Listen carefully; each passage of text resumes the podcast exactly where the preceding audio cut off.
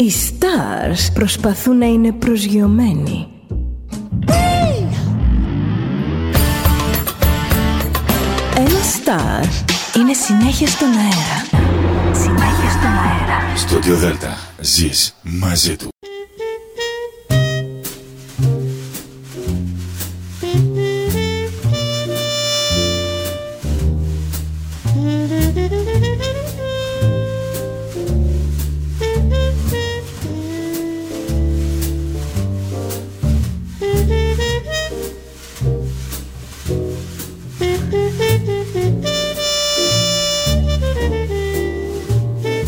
Καλησπέρα σας κυρίες και κύριοι. Είναι η εκπομπή «Άνθρωποι και Ιστορίες» με τη Γεωργία Αγγελή. Ζωντανά από το Studio Delta, το ραδιόφωνο της καρδιάς μας.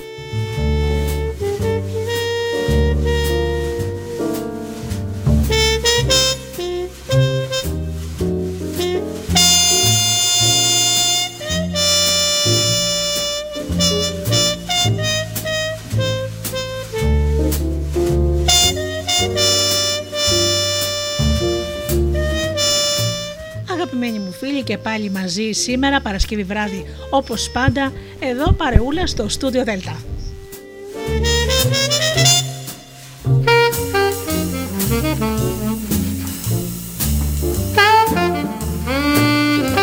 Σήμερα θα παρουσιάσουμε το βιβλίο «Πώς να κερδίσεις φίλους και να επηρεάσεις τους ανθρώπους» του Daily Carnegie.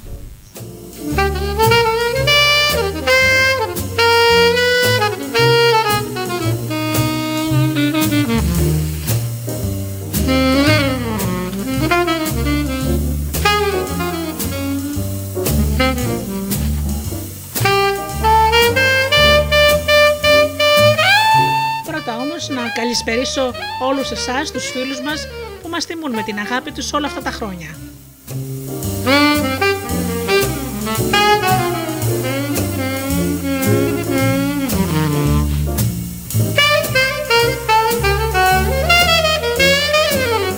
Να καλησπερίσω λοιπόν τους αγαπημένους φίλους που μπαίνουν στη σελίδα πληκτρολογώντας double-u double-u double-u τελεία studio delta τελεία gr. Καλησπερίσω επίσης και τους φίλους που μας ακούν, που μας ακούν από κινητά και τάμπλετς. Καλησπέρα και στους αγαπημένους φίλους που μας ακούν από τις μουσικές σελίδες τις οποίες φιλοξενούμαστε, όπως είναι το Live είκοσι τέσσερα.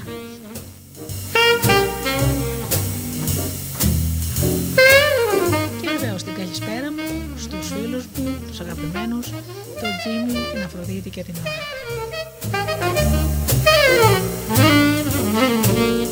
Είδαμε με ένα τραγούδι και αμέσως μετά με την παρουσίαση του βιβλίου. Αστέρι του βοριά θα φέρει ξαστεριά, μα πριν φανεί μέσα από το πέλαγο πανί, θα γίνω κύμα και φωτιά, να σ' αγκαλιάσω ξενιτιά. Και εσύ χαμένη μου πατρίδα μακρινή, θα μείνεις άδει και πληγή, σαν ξημερώσεις άλλη γη. Τώρα πετώ για τη ζωής το πανηγύρι, τώρα πετώ για της χαράς μου τη γιορτή. Φεγγάρια μου παλιά, καινούργια μου πουλιά, διώχτε τον ήλιο και τη μέρα απ' το βουνό, για να με δείτε να περνώ σαν αστραπή στον ουρανό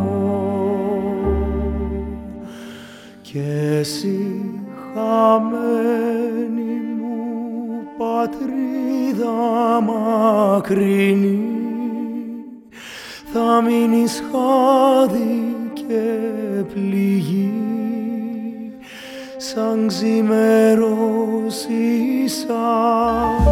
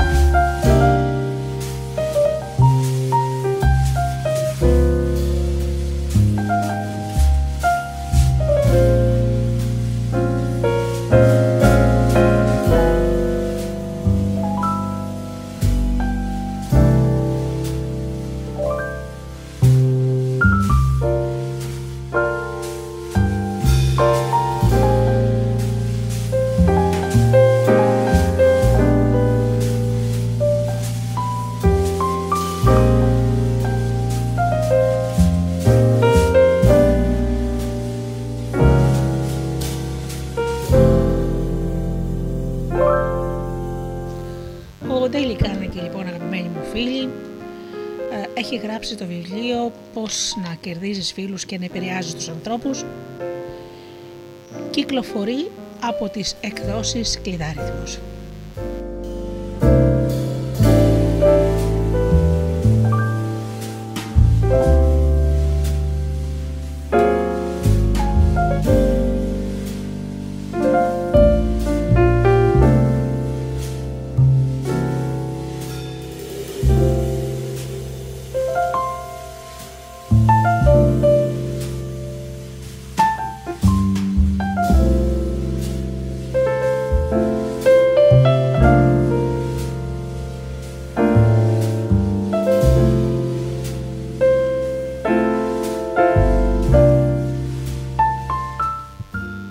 επτά Μαΐου του χίλια εννιακόσια τριάντα ένα, το πιο συναρπαστικό ανθρωποκυνηγητό που είχε γνωρίσει ως τότε η Νέα Υόρκη έφτασε στο αποκορύφωμά του. Μετά από εβδομάδες ερευνών, ο διπλοπίστολος Κράουλη, ο δολοφόνος πιστολάς που δεν κάπνιζε και δεν έπινε ποτέ, περικυκλώθηκε στο διαμέρισμα της φίλης του στη λεωφόρο West End. εκατόν πενήντα αστιφύλακες και αξιωματικοί πολιόρκησαν το ρητηρέ όπου είχε καταφύγει. Άνοιξαν τρύπες στην οροφή και έριξαν δακρυγόνα προσπαθώντας να αναγκάσουν τον Κράουλη, τον φωνιά των αστυνόμων, να βγει. Μετά τοποθέτησαν πολυβόλα στα γειτονικά κτίρια και επί περισσότερο από μία ώρα μια από τις πιο αριστοκρατικές περιοχές στη Νέα Υόρκη αντιχούσε από τους πυροβολισμούς και το κορτάλισμα των πολυβόλων. Οχυρωμένος πίσω από μία παραγιαμασμένη καρέκλα, ο Κράουλη πυροβολούσε ασταμάτητα τους αστυνομικούς. δέκα χιλιάδες αναστατωμένοι άνθρωποι παρακολουθούσαν τη μάχη.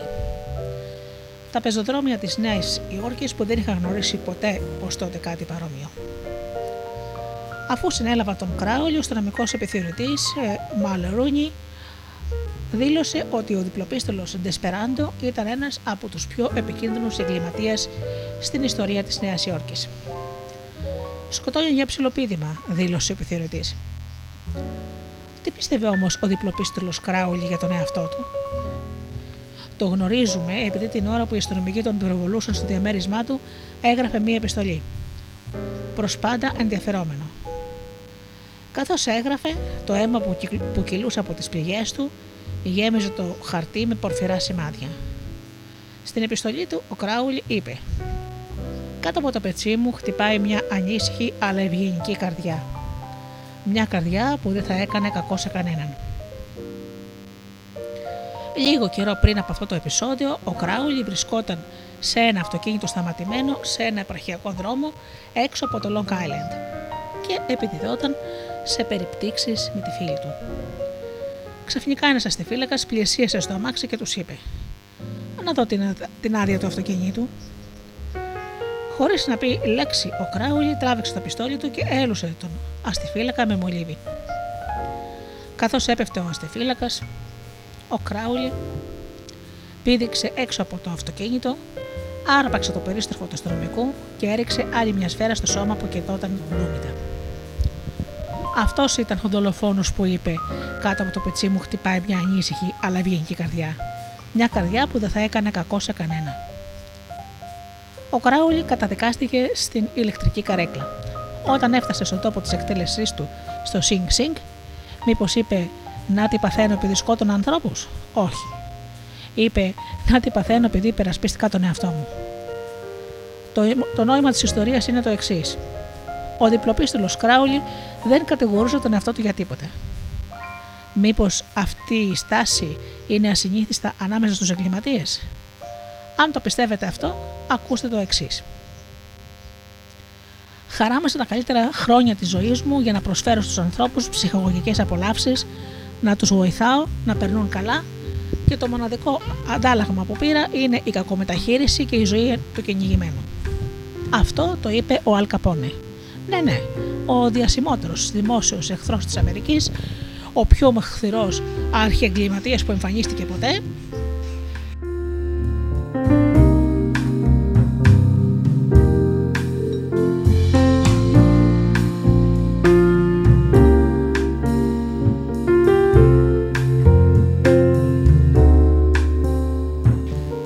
Ο Αλ Καπώνε δεν, καταδικ... δεν καταδίκαζε τον εαυτό του. Πραγματικά θεωρούσε ότι ήταν εθνικός ευεργέτης. Ένας παραγνωρισμένος και παρεξηγημένος εθνικός ευεργέτης.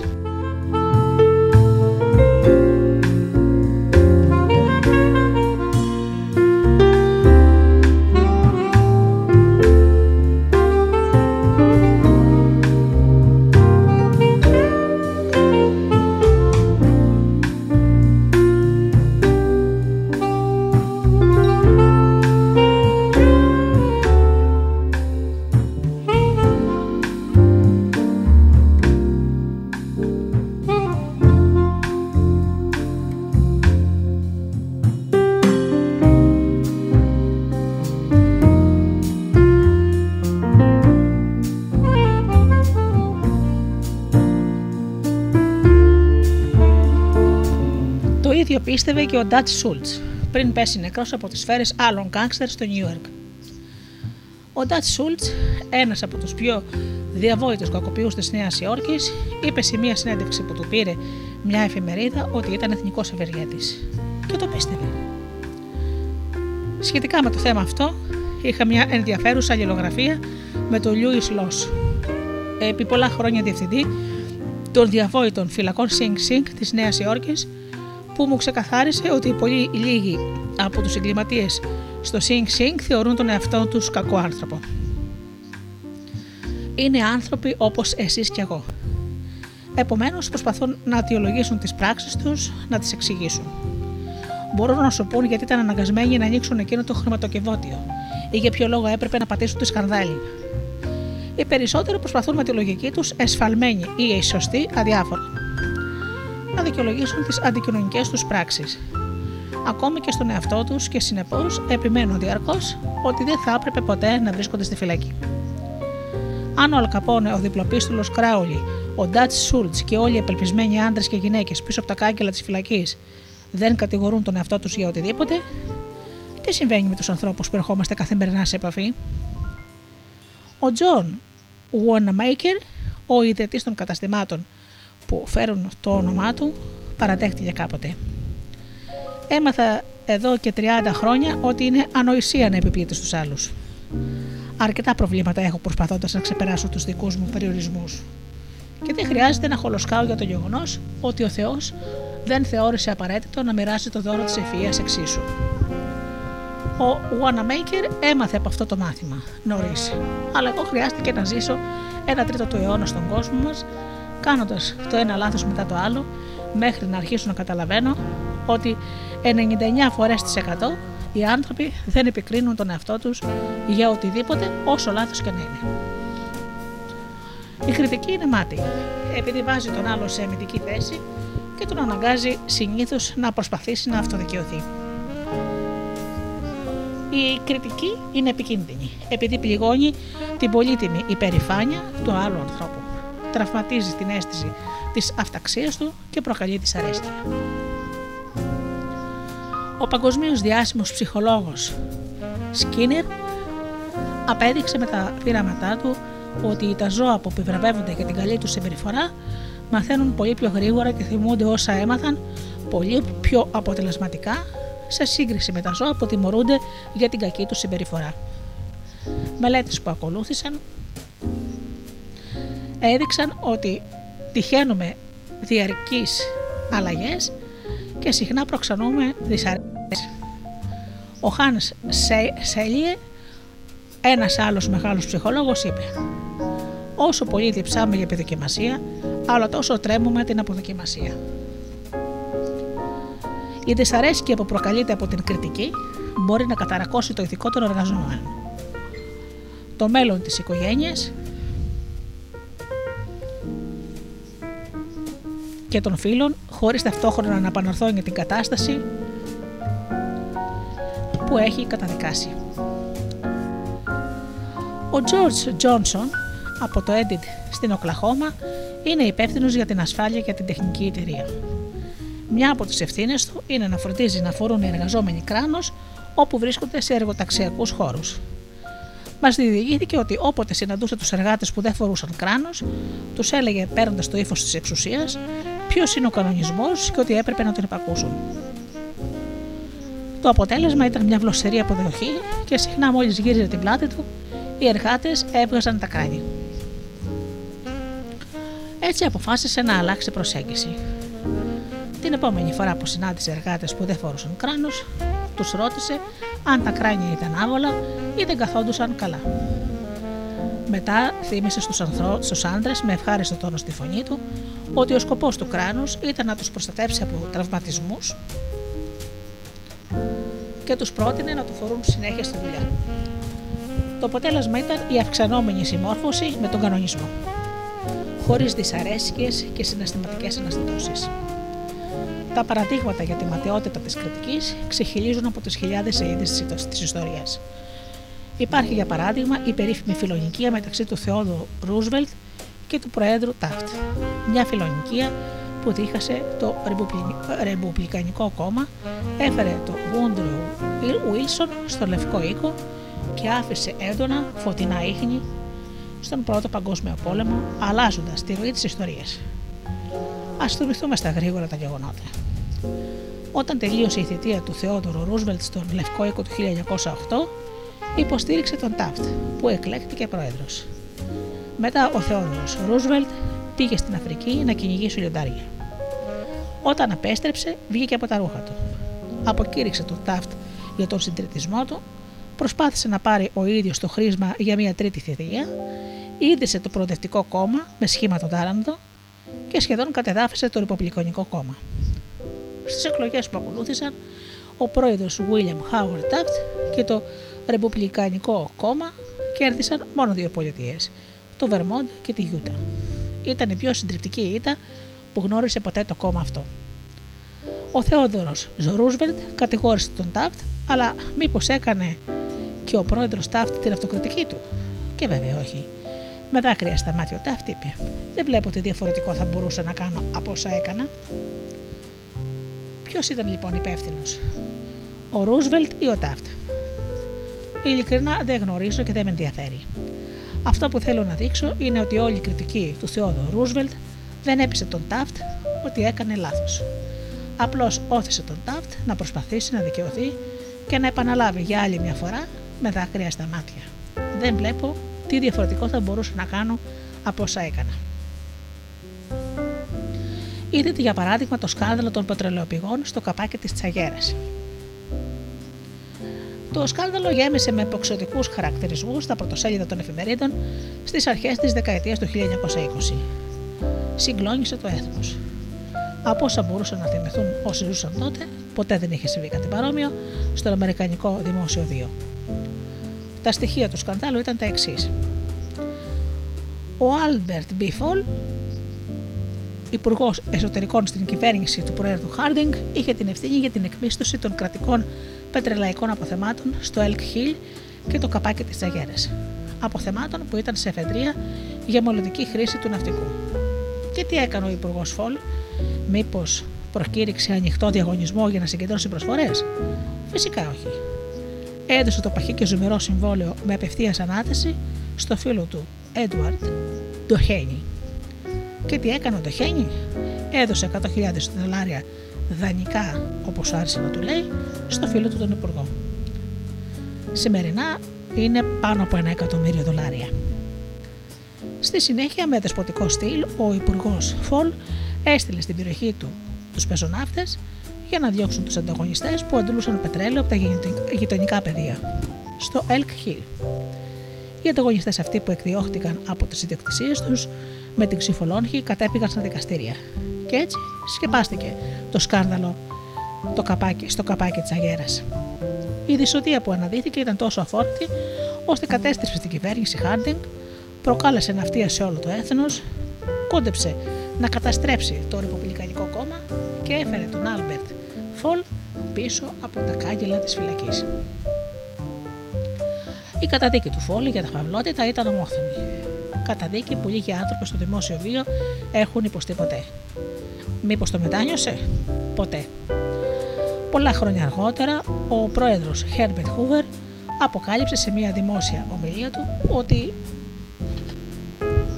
ο θάνατος του Προέδρου Χάρντινγκ οφειλόταν στο άγχος και την αγωνία του που του προκλήθηκε από την προδοσία του φίλου του. Ο Χούβερ είχε υπηρετήσει ως υπουργός εμπορίου στις κυβερνήσεις των Προέδρων Χάρντινγκ και Κούλιτς, τους οποίους διαδέχτηκε. Μόλις η κυρία Φολ άκουσε τη δήλωση αυτή, την άχτηκε από την καρέκλα της, έβαλε τα κλάματα, κούνησε παλιτικά τις γροθιές της και φώναξε. Πώς?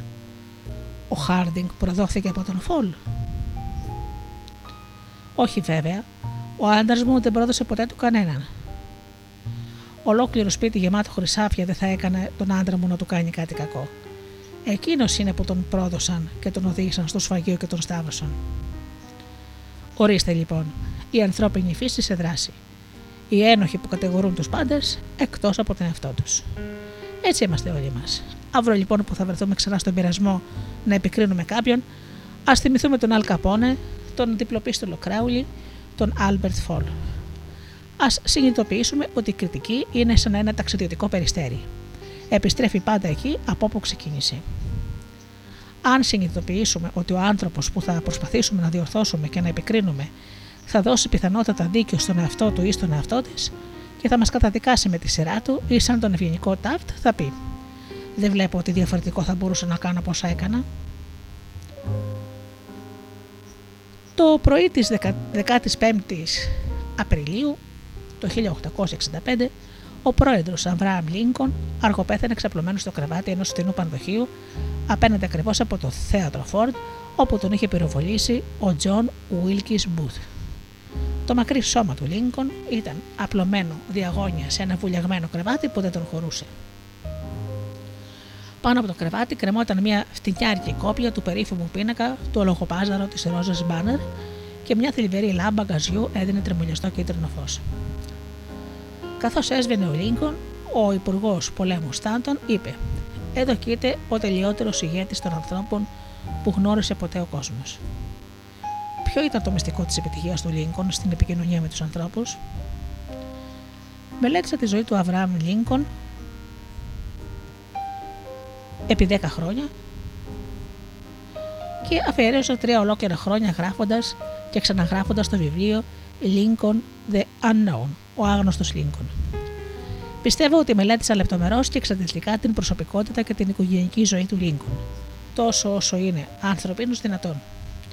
Ιδιαίτερα μελέτησα τη συμπεριφορά του Λίνκον με τους ανθρώπους. Επιδεδόταν σε κριτική? Και βέβαια. Νεαρός άντρας ακόμη στο Pigeon Creek Valley στην Ινδιάνα, δεν ασκούσε απλώς κριτική, αλλά έγραφε και επιστολές και ποίηματα με τα οποία γελιοποιούσε ανθρώπους και τα σκόρπισε στους υπερχειακούς δρόμους, όπου ήταν βέβαιο ότι κάποιος θα τα έβρισκε. Μια από τις επιστολές αυτές προκάλεσε τις αρέσκειες που έκαιγαν μια ολόκληρη ζωή.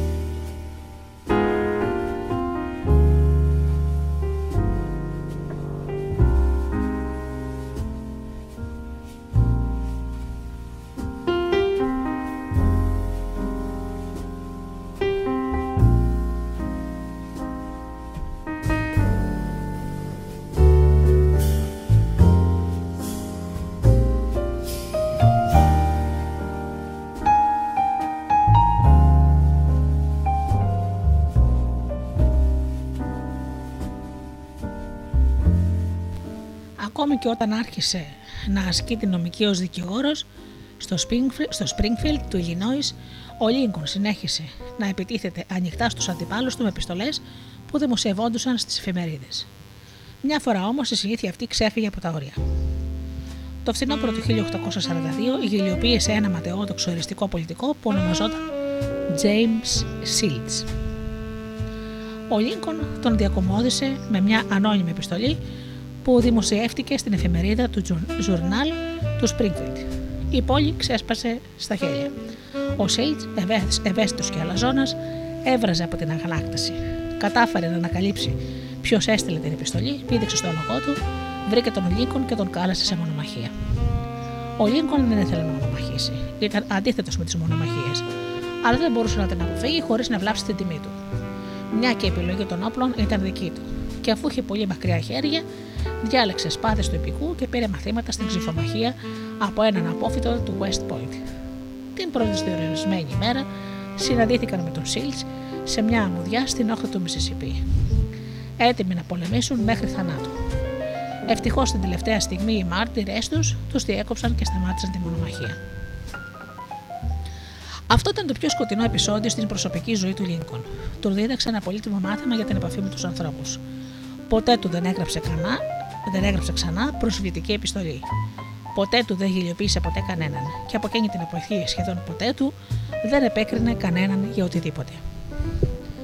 Ξανά και ξανά στη διάρκεια του εμφύλιου πολέμου, ο Λίνκον έβαζε άλλο στρατηγό επικεφαλής της στρατιάς των Ποτόμακ και όλοι τους με τη σειρά, ο Μακ Κέλαν, ο Πόουπ, ο Μπέρντσάιντ, ο Χούκερ, ο Μιντ, έκαναν στραγικά ασφάλματα και οδήγησαν τον Λίνκον στην απελπισία.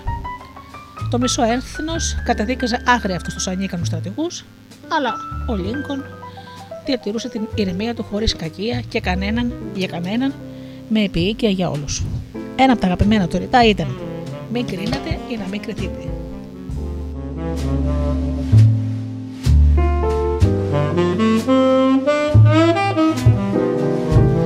Όταν πάλι η κυρία Λίνκον ή οι άλλοι συνομιλητές του τον κακολογούσαν τους νότιους, ο Λίνκον απαντούσε «Μην τους κατακρίνετε, είναι ότι θα ήμασταν κι εμείς σε ανάλογες περιστάσεις». Και όμως, αν υπήρχε ένας άνθρωπος που θα είχε κάθε δικαίωμα να ασκήσει κριτική, αυτός ήταν ο Λίνκον. Αρκεί ένα και μόνο παράδειγμα.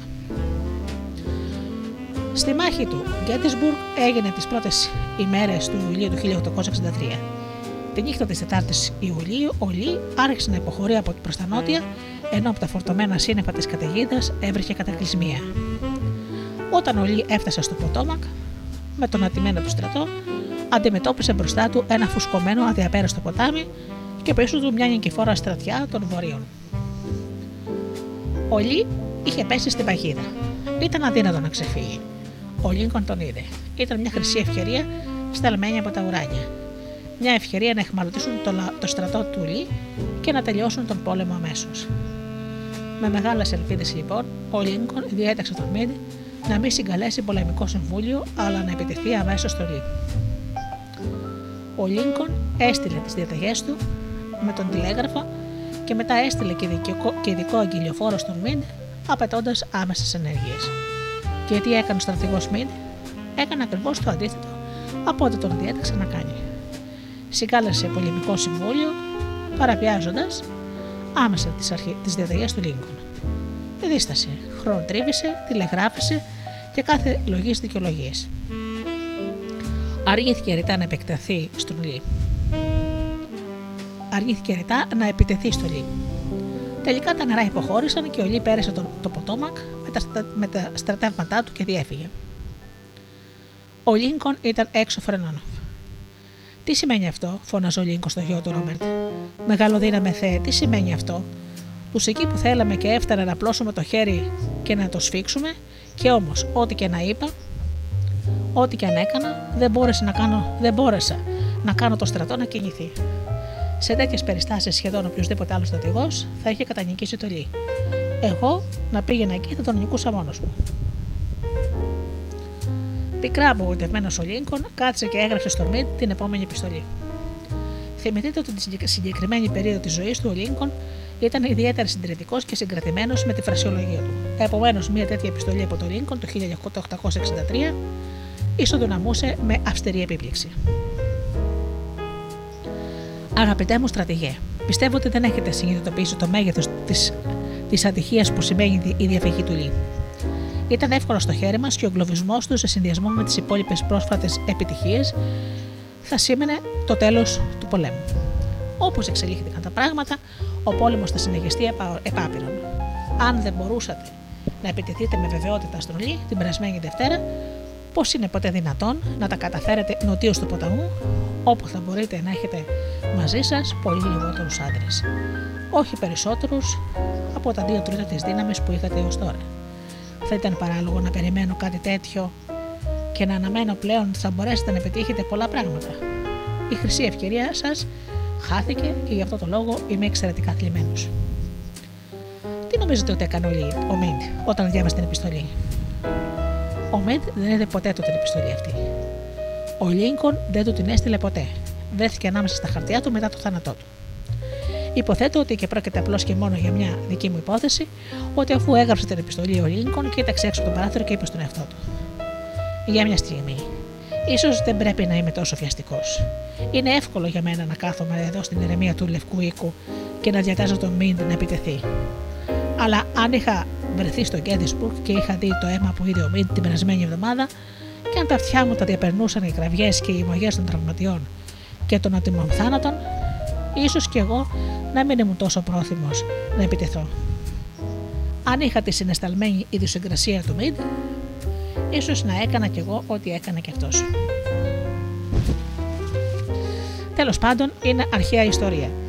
Αν του στείλω αυτή την επιστολή, θα ξαλαφρώ στα αισθήματά μου, αλλά θα αναγκάσω τον Μιντ να προσπαθήσει να δικαιολογηθεί. Θα τον κάνω να με καταδικάσει. Θα τον προκαλέσω έντονη δυσαρέσκεια και θα τον αχρηστέψω και θα χρηστέψω κάθε μελλοντική του χρησιμότητα ως ηγέπη. Ίσως τον αναγκάσω να παραιτηθεί από το στράτευμα. Έτσι, όπως ήδη ανέφερα, ο Λίνκον έβαλε την επιστολή κατά μέρος, αφού είχε ήδη μάθει από την πικρή εμπειρία του ότι σχεδόν πάντα η έντονη κριτική και οι επιπλήξεις αποδεικνύονται άσκοπες.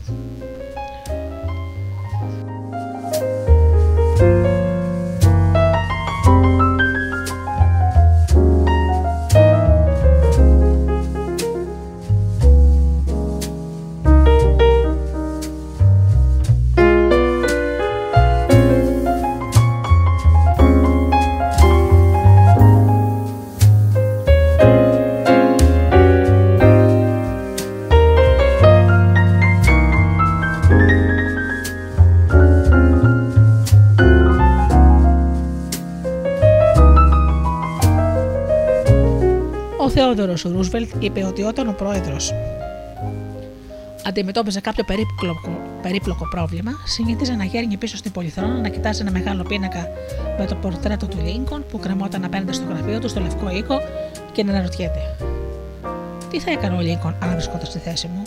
Πώς θα έλυνε αυτό το πρόβλημα?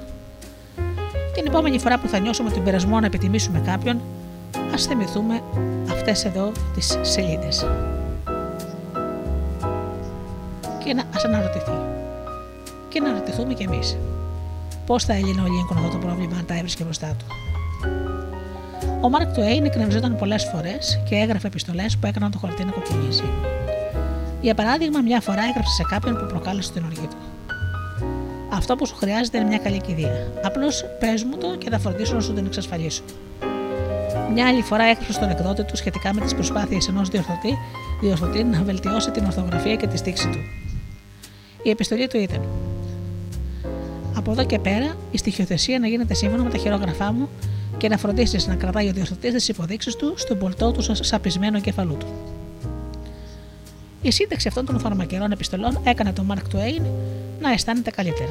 Του έδωναν τη δυνατότητα να εκτονώνεται και οι επιστολές δεν έκαναν μεγάλη ζημιά, επειδή η σύζυγος του Μάρκ Τουέιν τις μάζευε στα κρυφά από το ταχυδρομείο και δεν έφτανε ποτέ στους παραλήπτες τους. Γνωρίζεις λοιπόν κάποιον που θα ήθελες να τον αλλάξεις και να τον συμμαζέψεις και να τον βελτιώσεις? Ωραία, πολύ καλά. Μαζί σου κι εγώ. Αλλά γιατί να μην αρχίσεις από τον εαυτό σου? Αν το δεις εντελώς εγωιστικά, θα σου είναι πιο πολύ κερδοφόρο αντί να προσπαθείς να βελτιώσεις τους άλλους. Και βέβαια είναι πολύ, επικ... και βέβαια είναι πολύ πιο ακίνδυνο. Μην παραπονιέσαι για το χιόνι στη στέγη του γείτονα, είπε ο Κομφούκιος, όταν δεν είναι καθαρό το κατόφλι σου. Όταν ήμουν νέος και προσπαθούσα σκληρά να εντυπωσιάσω τους ανθρώπους, έγραψα μια ανόητη επιστολή στον Ρίτσαρντ Χάρντινγκ Ντέιβις, έναν συγγραφέα που κάποτε με στουρανούσε στο αμερικανικό λογοτεχνικό στερέωμα. Ετοίμασα ένα άρθρο περί συγγραφέων για ένα περιοδικό και ζήτησα από τον Ντέιβις να, να μου πει για τον τρόπο της δουλειάς του. Μερικές εβδομάδες νωρίτερα είχα λάβει μια επιστολή από κάποιον που είχε σημειώσει στο κάτω μέρος της σελίδας. Κάθε υπαχώρευση χωρίς να αναγνωριστεί. Είχα εντυπωσιαστεί. Πίστεψα ότι ο συντάκτης της επιστολής ήταν κάποιος πολύ σπουδαίος και πολύ άσχολος και σημαντικός. Εγώ ήμουν κάθε άλλο από πολύ άσχολος, αλλά ήθελα πολύ να κάνω εντύπωση στον Ρίτσαρντ Χάρντινγκ Ντέιβις, γι' αυτό τελείωσε το σύντομο σημείωμά μου με τις λέξεις. Κάθε υπαγόρευση χωρίς αναγνώση. Δεν έκανα καν τον κόπο να απαντήσει στην επιστολή μου. Απλώς μου την επέστρεψε, έχοντας γράψει στο κάτω μέρος της σελίδας. Το μοναδικό που ξεπερνάει την ανάγωγη συμπεριφορά σας είναι η ανάγωγη συμπεριφορά σας.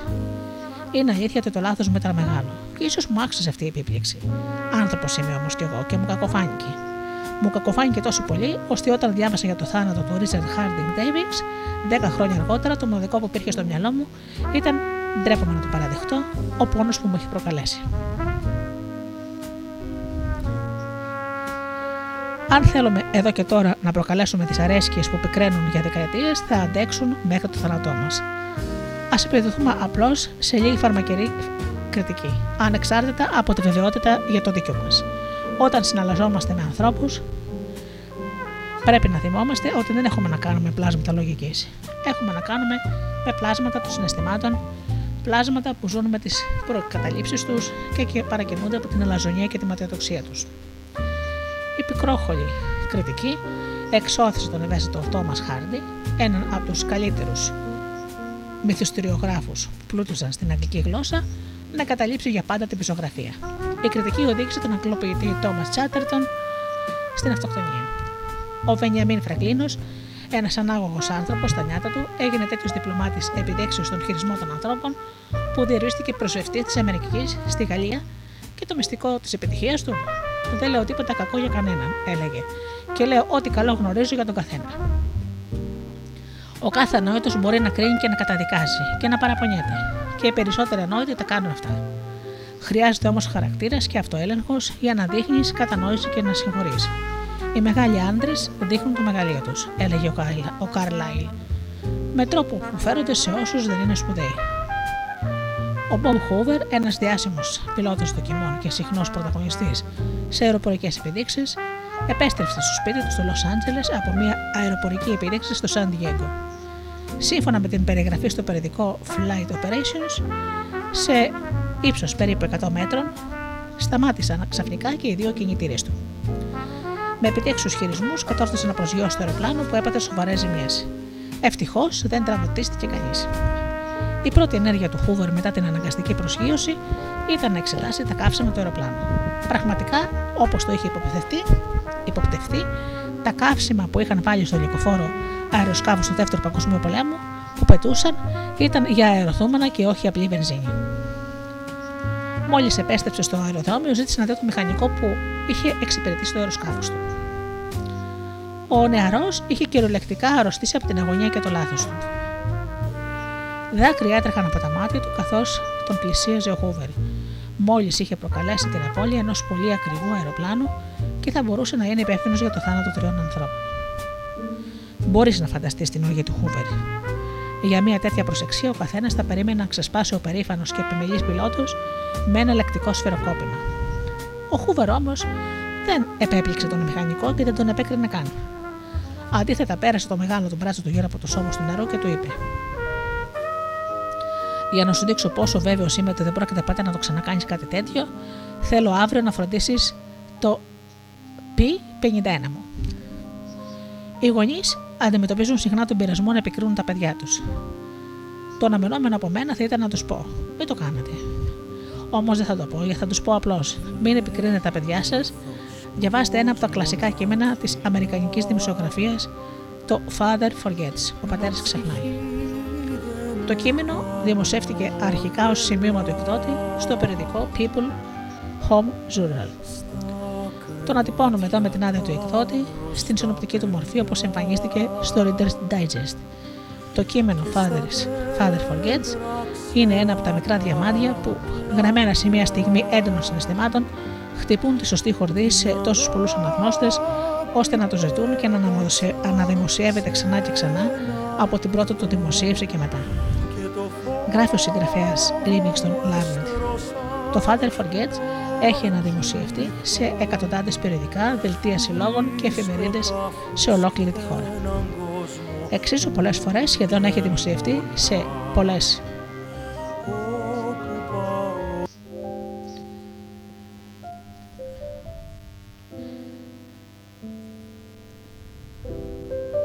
σε πολλές ξένες γλώσσες. Έχω δώσει προσωπικά την άδεια χρήση σε χιλιάδες που θα ήθελαν να το χρησιμοποιήσουν στις ομιλίες τους σε σχολεία, εκκλησίες και διαλέξεις. Έχει αναφερθεί στον αέρα σε αναρρύθμιτες περιπτώσεις και εκπομπές. Το περίεργο μάλιστα είναι ότι το έχουν χρησιμοποιήσει ακόμα και σε μαθηματικές, σε μαθητικές εφημεριδούλες και σε φοιτητικά περιοδικά. Μερικές φορές μυστηριωδώς ένα, ένα μικρό κείμενο απλώς κάνει κλικ. Αυτό το κείμενο είναι αναμφίβολα μια τέτοια περίπτωση. Ο πατέρας ξεχνάει. Father Forgets του Livingston Larned. Άκουσε με, γε μου. Σου μιλάω την ώρα που κοιμάσαι. Το ένα σου χεράκι στριμωγμένο κάτω από το μάγουλο, οι ξανθιές μπουκλίτσες κολλημένες στο ιδρωμένο μέτωπό σου. Μπήκα ολομόναχος σαν κλέφτης στο δωμάτιό σου πριν από λίγα λεπτά, εκεί που καθόμουν στη βιβλιοθήκη και διάβαζα την εφημερίδα μου. Με έπνιξαν οι τύψεις. Θεώρα το κύμα, ένοχος πια, ήρθε στο κρεβατάκι σου. Να τι πράγματα σκεφτόμουν, Αγία μου. Δεν ήμουν εντάξει μαζί σου. Σε μάλωσε την ώρα που ντυνόσουν για να πας σχολείο, επειδή δεν σκούπασες καλά το πρόσωπό σου στην πετσέτα. Σε κατσάντιασα, επειδή δεν νικείς καθαρίστα παπούτσια σου. Σου έβαλα τις φωνές, επειδή πέταξες τα πράγματά σου στο διάδρομο. Και στο πρωινό, ε, και εκεί βρήκα όλα τα πράγματα που δεν έκανες σωστά. Σκόρπισες πράγματα στο τραπέζι, κατάπιες το, φα... το, φα... το φαγητό σου βιαστικά. Ακούμπεσες τους αγκώνες στο τραπέζι, έλειψες, άλειψες πολύ παχύ βούτυρο στο ψωμί σου και μετά την ώρα που έπαιζες και εγώ έφευγα για να προλάβω το τρένο, γύρισες και μου κούνησες το χεράκι και μου φώναξες «Γεια σου μπαμπάκα» και εγώ συνοφριώτηκα και σου απάντησα «Ίσια το σώμα σου». Το απόγευμα πάλι ξανά από την αρχή. Όπως ερχόμουν, σε είδε να γονατιστώ στον δρόμο να παίζεις με τους φίλους σου. Οι κάλτσες σου είχαν τρύπες. Σε έκανα ρεζίλι στους φίλους σου και σε έβαλα μπροστά για να γυρίσουμε σπίτι.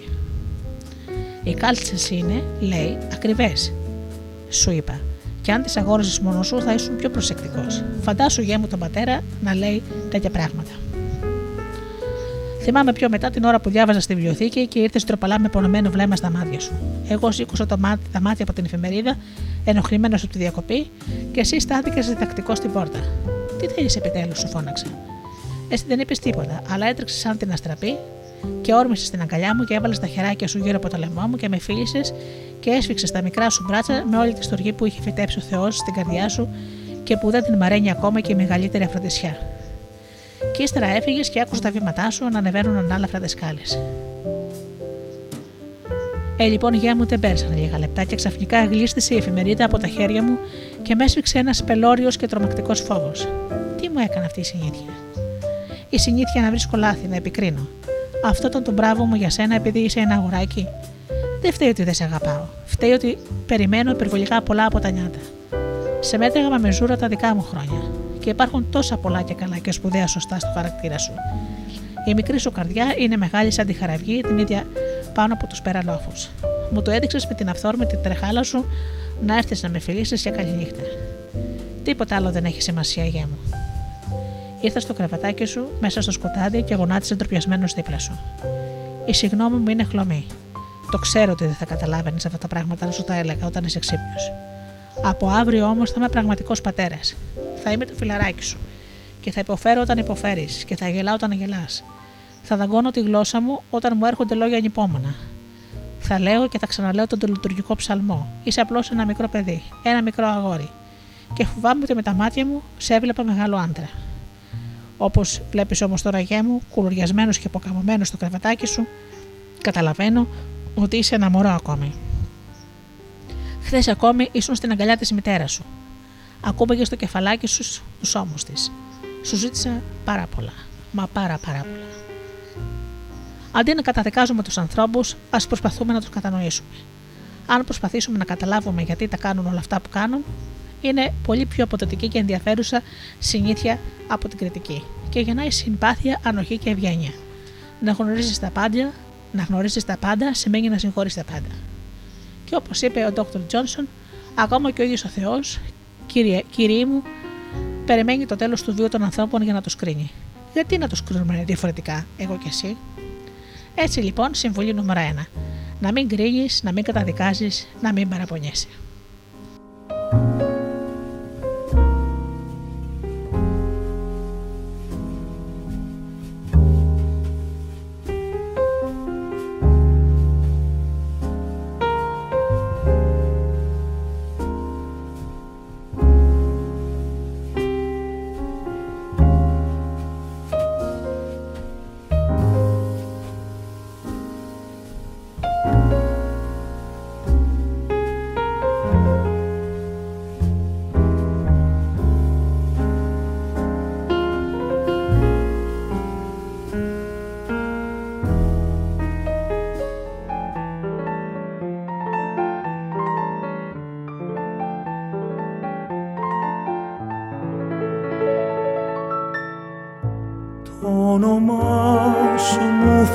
Σφύριγμα του αγέρα, το όνομά σου και τρέμε η ψυχή. Ετοιμάσου μου λέγε η καρδιά, μα κάθε μέρα στην υγειά σου έπινε η βροχή. Τρυφερά τις νύχτες την αγάπη μου φωνάζεις, τρυφερά σε γύρευα κι εγώ. Το πρωί τριαντάφυλλο του κήπου μου φαντάζεις, το πρωί τα κάτι σου είναι εδώ. Μα αν δε σε βρω να μην ξεχνάς ότι σταυρώνεις το προσκυνάς.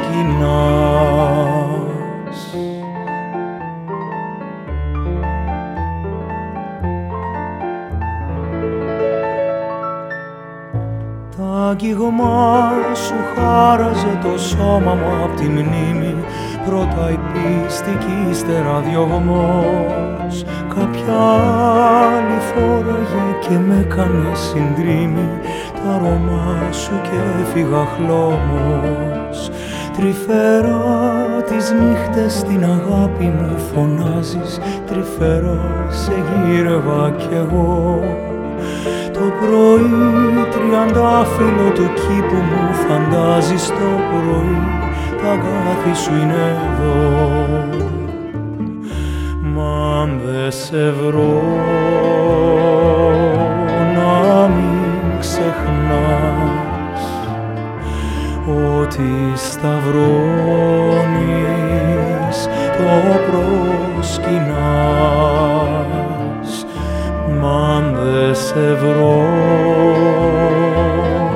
μη το λησμονάς ότι σταυρώνεις να το προσκυνάς.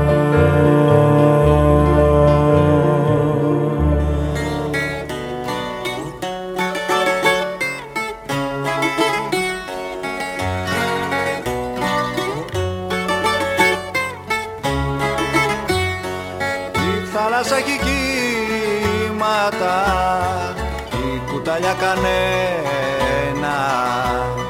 Και το κορμί που μου δώσαν χέρια έχει τρελαμένα.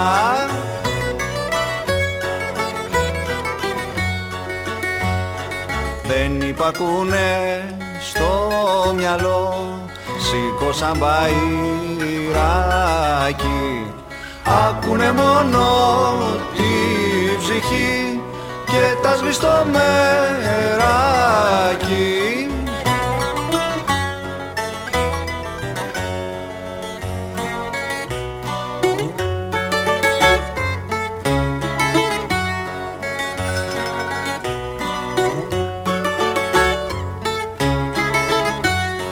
Το να κρατάει το μανικό, τ' άλλο δουλεύει πένα.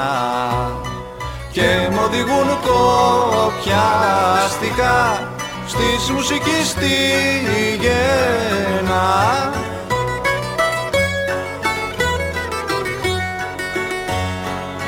Έχω κοντά μου δυο παιδιά και μια κυρά ωραία, μα τα λόλα τα χέρια μου τέλεια θέλουν παρέα.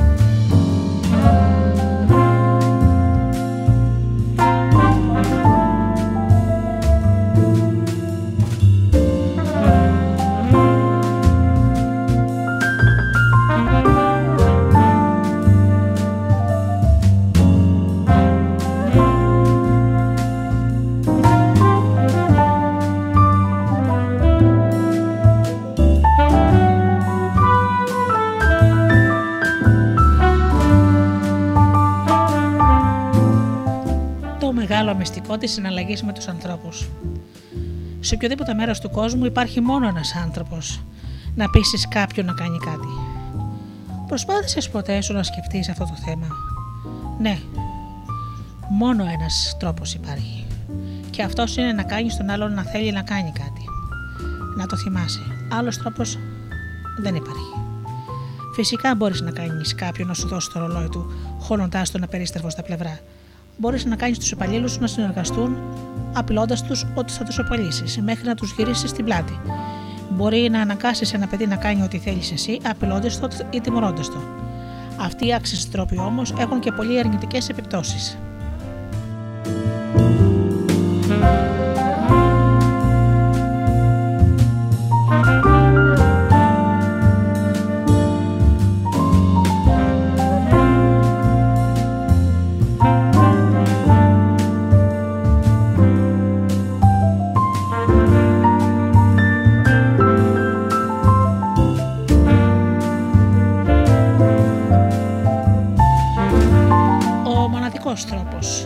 Πίσω να κάνεις οτιδήποτε είναι δίνοντάς σου αυτό που θέλεις. Τι θέλεις? Ο Σίγμουντ Φρόιντ είπε ότι τα πάντα που κάνουμε εσύ και εγώ ξυπηδούν από δύο κίνητρα, τη γεννητήσια ορμή και την επιθυμία του μεγαλείου. Ο Τζον Ντιούι, ένας από τους εμπριθέστερους Αμερικανούς φιλοσόφους, το διατύπωσε ελαφρώς διαφορετικά. Ο Δόκτωρ Ντιούι είπε ότι η βαθύτερη ορμή στην ανθρώπινη φύση είναι η επιθυμία να είσαι σπουδαίος.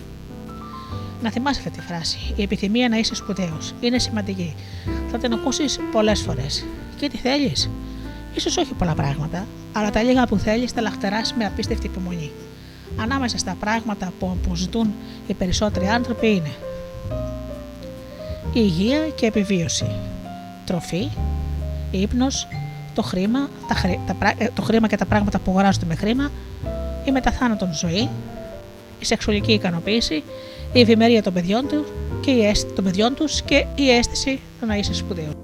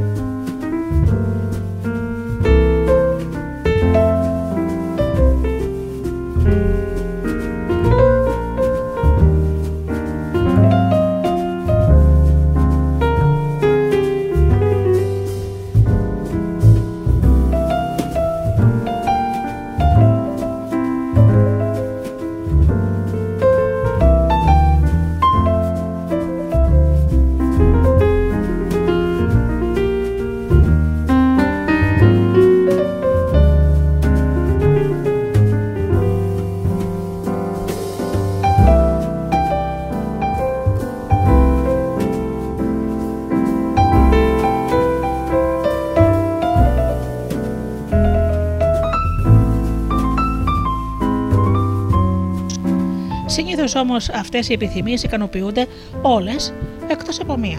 Υπάρχει όμως ένας πόθος, σχεδόν εξίσου βαθύς και εξίσου επιβλητικός όσο η λαχτάρα για φαΐ και για ύπνο που υλοποιείται σπάνια. Πρόκειται για αυτό που ο Φρόιντ αποκαλεί επιθυμία του μεγαλείου. Πρόκειται για αυτό που ο Ντίουι αποκαλεί επιθυμία να είσαι σπουδαίος. Ο Λίνκον άρχισε κάποτε μια επιστολή λέγοντας: «Σε όλους αρέσει μια φιλοφρόνηση». Ο Βίλιαμ Τζέιμς είπε: «Το βαθύτερο αξίωμα στην ανθρώπινη φύση είναι η βουλημία για αναγνώριση». Προσέξτε, δεν μίλησε για ευχή ή επιθυμία ή λαχτάρα για αναγνώριση. Μίλησε για βουλημία για αναγνώριση.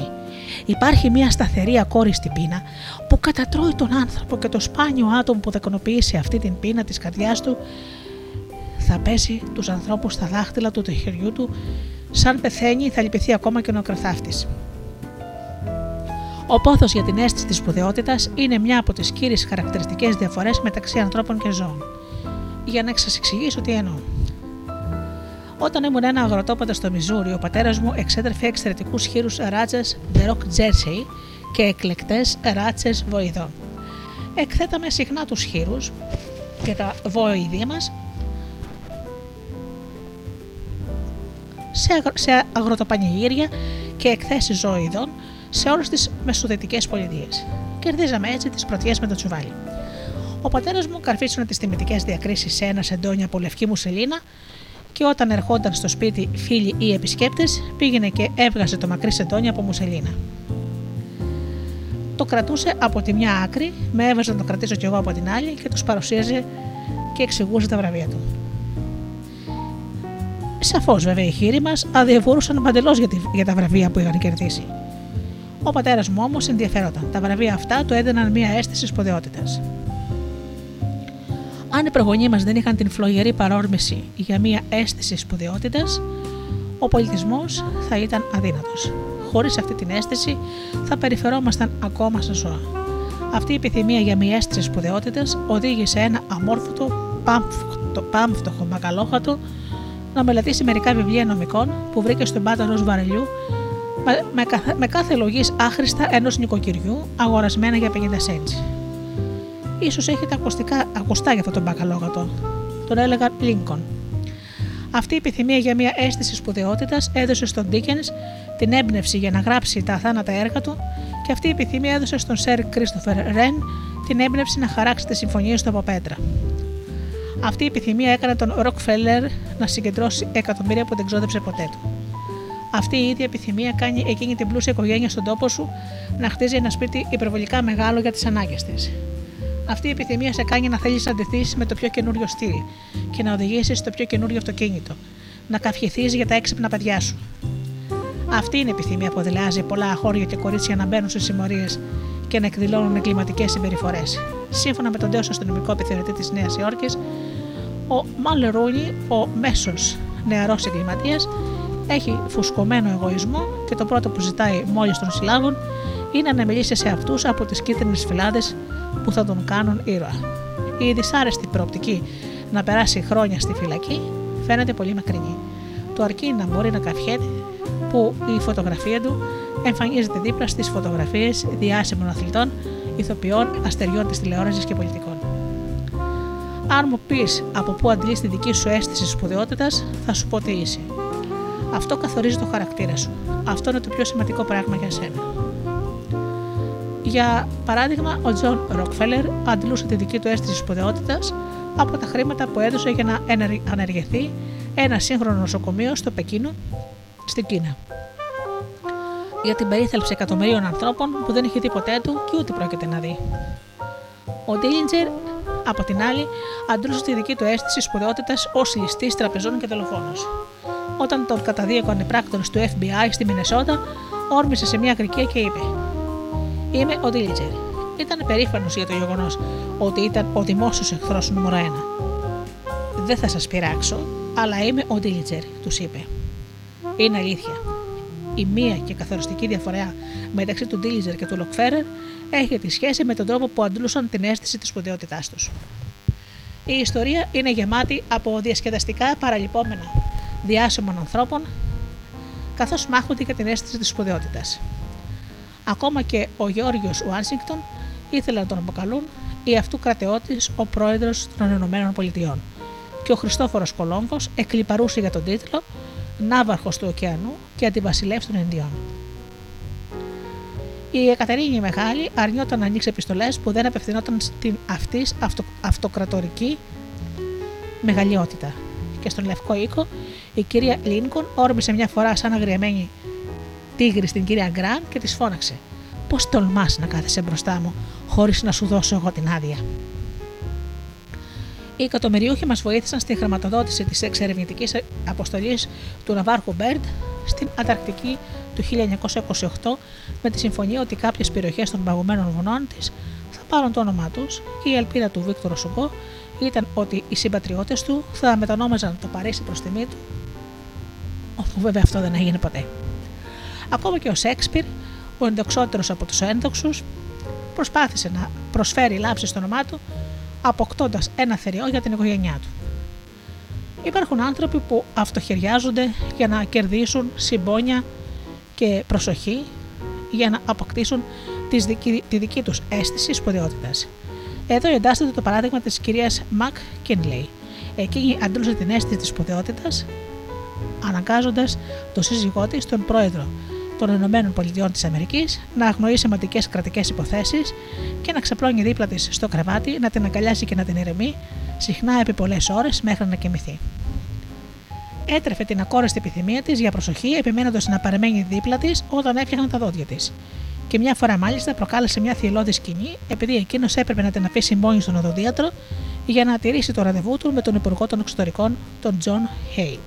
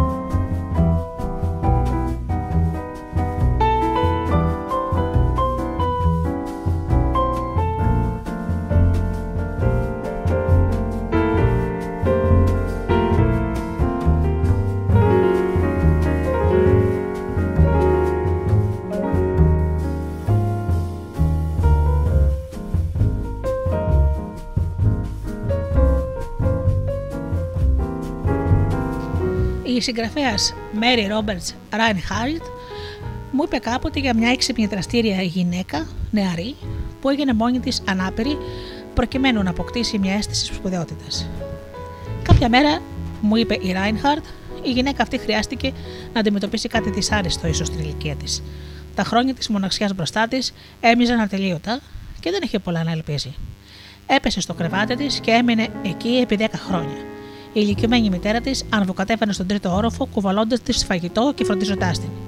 Ξαφνικά, μια μέρα, εξαντλημένη από την κούραση, η γριά αμάνα απλώς κάθισε κάτω και πέθανε. Για μερικές εβδομάδες ακόμα, η ανάπηρη συνέχισε να μαραζώνει, μετά σηκώθηκε, ντύθηκε και άρχισε να ζει ξανά.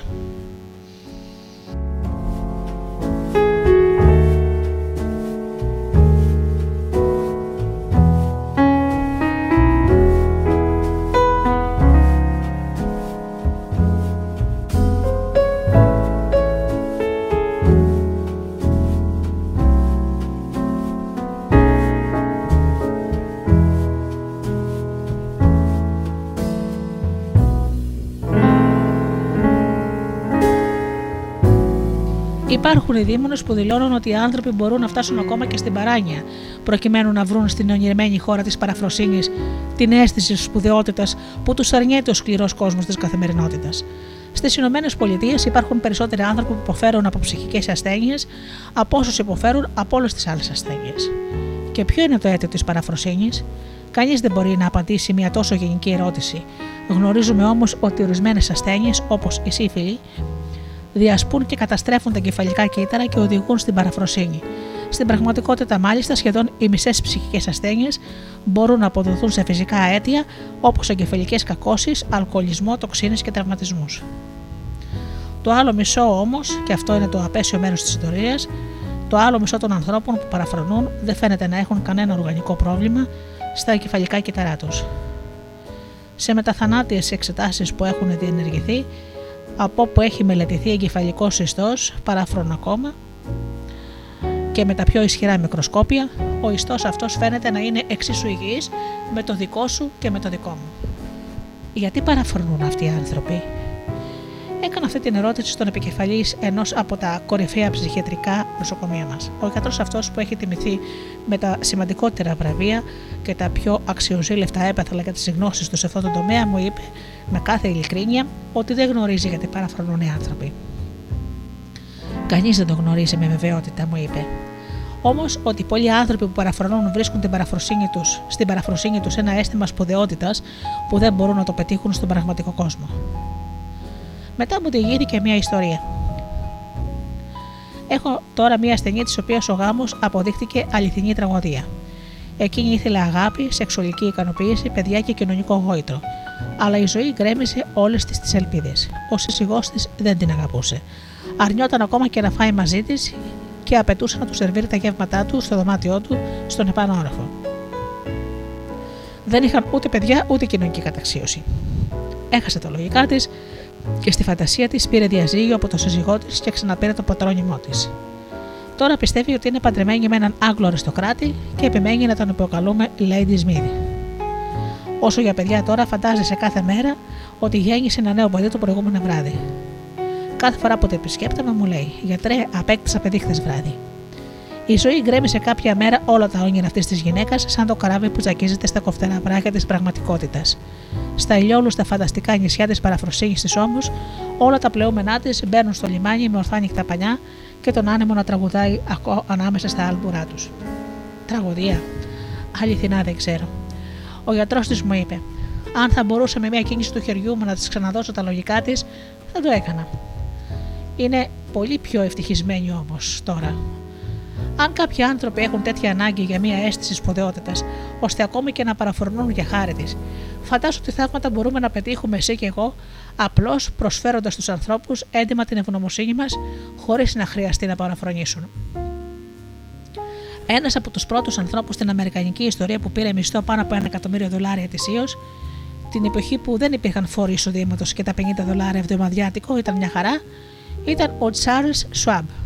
Εκείνη την εποχή, το χίλια εννιακόσια είκοσι ένα, όταν ο Σουάμπ ήταν μόνο τριάντα οκτώ ετών, τον είχε διαλέξει ο Άντριου Κάρνιγκι για να γίνει ο πρώτος πρόεδρος της νεοιδρυμένης τότε United States Steel Company.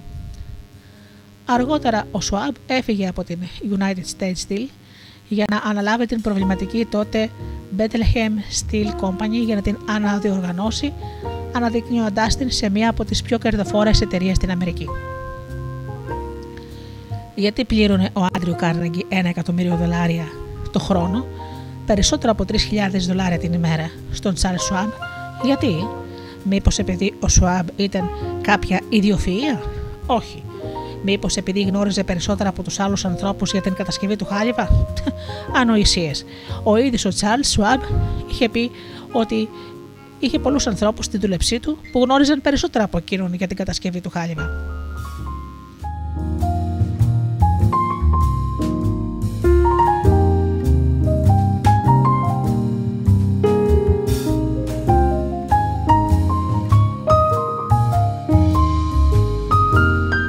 Ο Σουάμπ λέει ότι πλήρωνε ένα τέτοιο μισθό κυρίως λόγω της ικανότητάς του να συναλλάσσεται με τους ανθρώπους. Τον ερώτησα πώς τα κατάφερνε, και να το μυστικό του, με τις ίδιες του τις λέξεις, που θα έπρεπε να τις χαράζομαι σε μπρούτζο και να τις, κρατε... να τις τιμάμε στους στους τοίχους όλων των σπιτιών και των σχολείων μας, όλων των καταστημάτων και των γραφείων της χώρας μας. Λέξεις που θα έπρεπε να απομνημονεύουν όλα τα παιδιά αντί να χάνουν τον χρόνο τους απομνημονεύοντας την κλίση των ρημάτων στα λατινικά και στο ετήσιο ύψος των βροχοπτώσεων στη Βραζιλία. Λέξεις που μπορούν να μεταμορφώσουν τη ζωή σου και τη ζωή μου, αρκεί να ζούμε σύμφωνα με αυτές.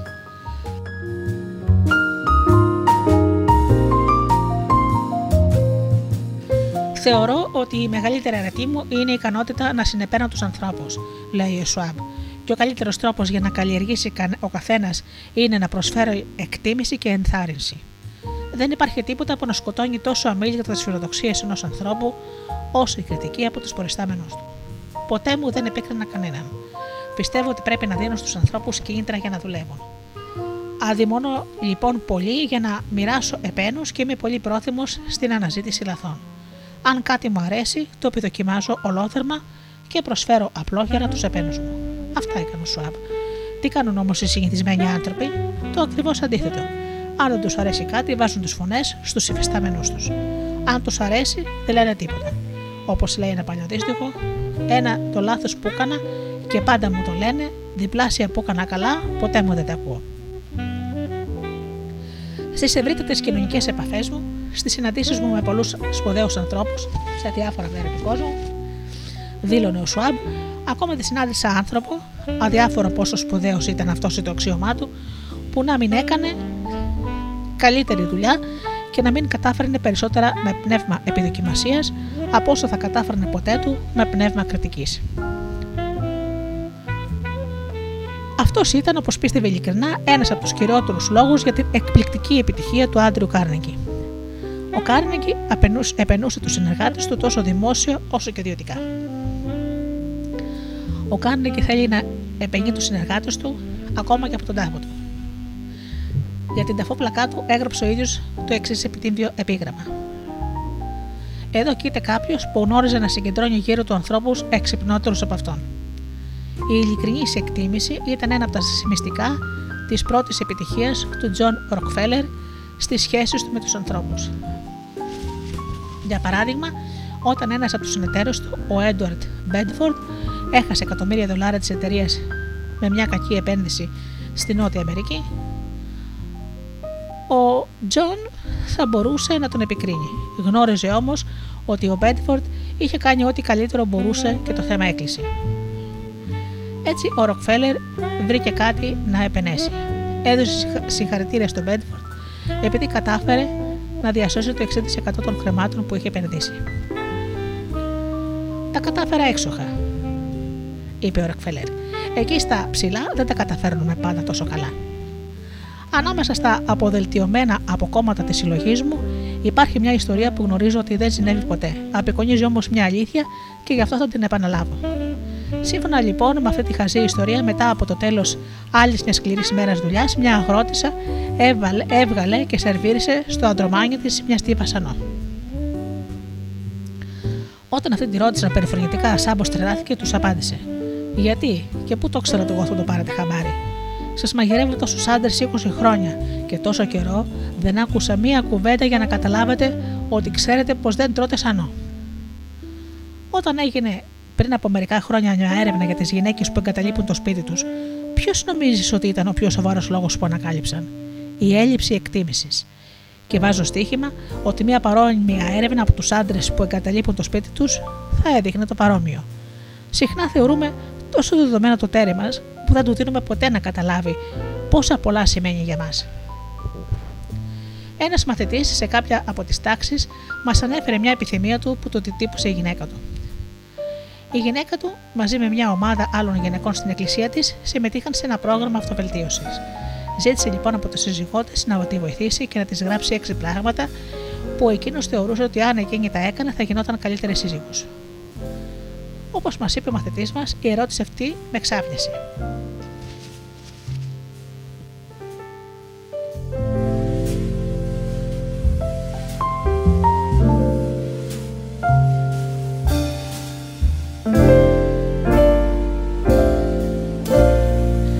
Ειλικρινά θα μπορούσα εύκολα να σκεφτώ έξι πράγματα που θα ήθελα να αλλάξει και είμαι βέβαιος ότι εκείνη θα μπορούσε να γράψει και χίλια πράγματα που θα της άρεσε να αλλάξω εγώ.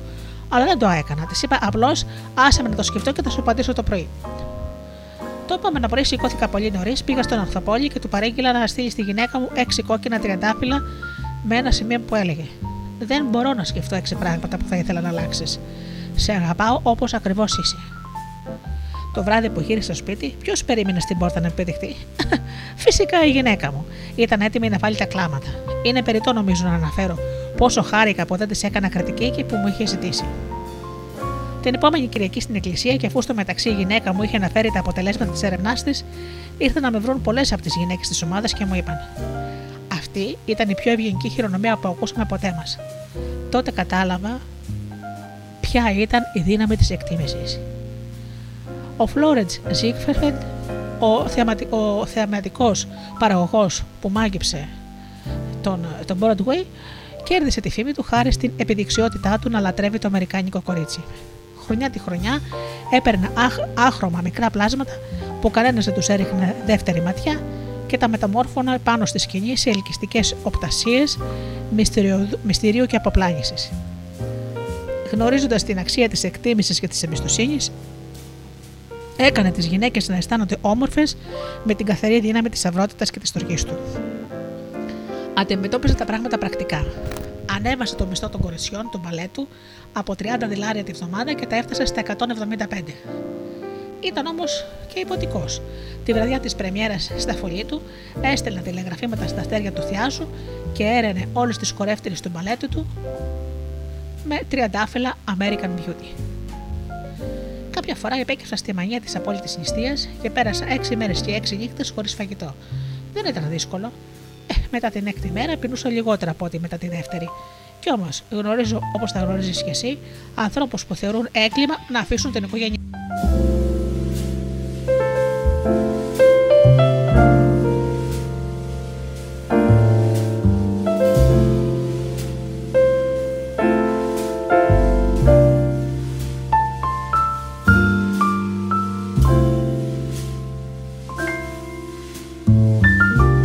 Σίγουρα θα γνωρίζουμε ανθρώπους που θεωρούν έγκλημα να αφήσουν την οικογένειά τους ή τους υπαλλήλους τους έξι μέρες χωρίς φαγητό, αλλά τους αφήνουν έξι μέρες και έξι εβδομάδες, καμιά φορά και εξήντα χρόνια, χωρίς να τους προσφέρουν την εγκάρδια εκτίμηση που λαχταρούν σχεδόν όσο το φαγητό.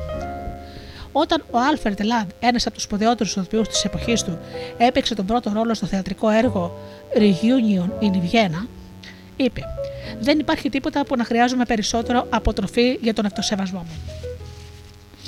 Τρέφουμε το σώμα των παιδιών μας και των φίλων μας και των υπαλλήλων μας, αλλά πόσο συχνά τρέφουμε τον αυτοσεβασμό τους?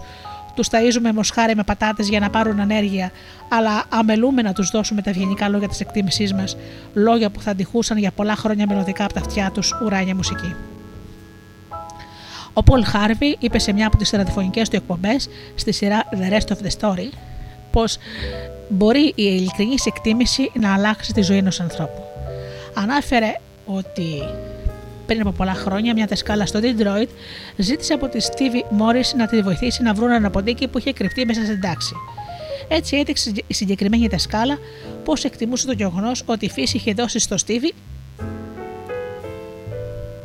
κάτι που δεν είχε δώσει σε κανέναν άλλο μες στην τάξη.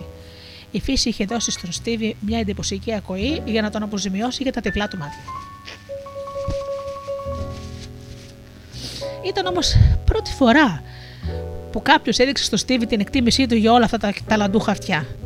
Τώρα, πολλά χρόνια μετά, ο ίδιος λέει ότι εκείνη η πράξη της εκτίμησης ήταν η αρχή για την καινούργια του ζωή. Το θέμα είναι ότι από εκείνη την εποχή άρχισε να καλλιεργεί το δώρο της ακοής του και έφτασε να γίνει με το καλλιτεχνικό του όνομα Stevie Wonder, ένας από τους μεγαλύτερους τραγουδιστές και συνθέτης pop δεκαετίας του χίλια εννιακόσια εβδομήντα.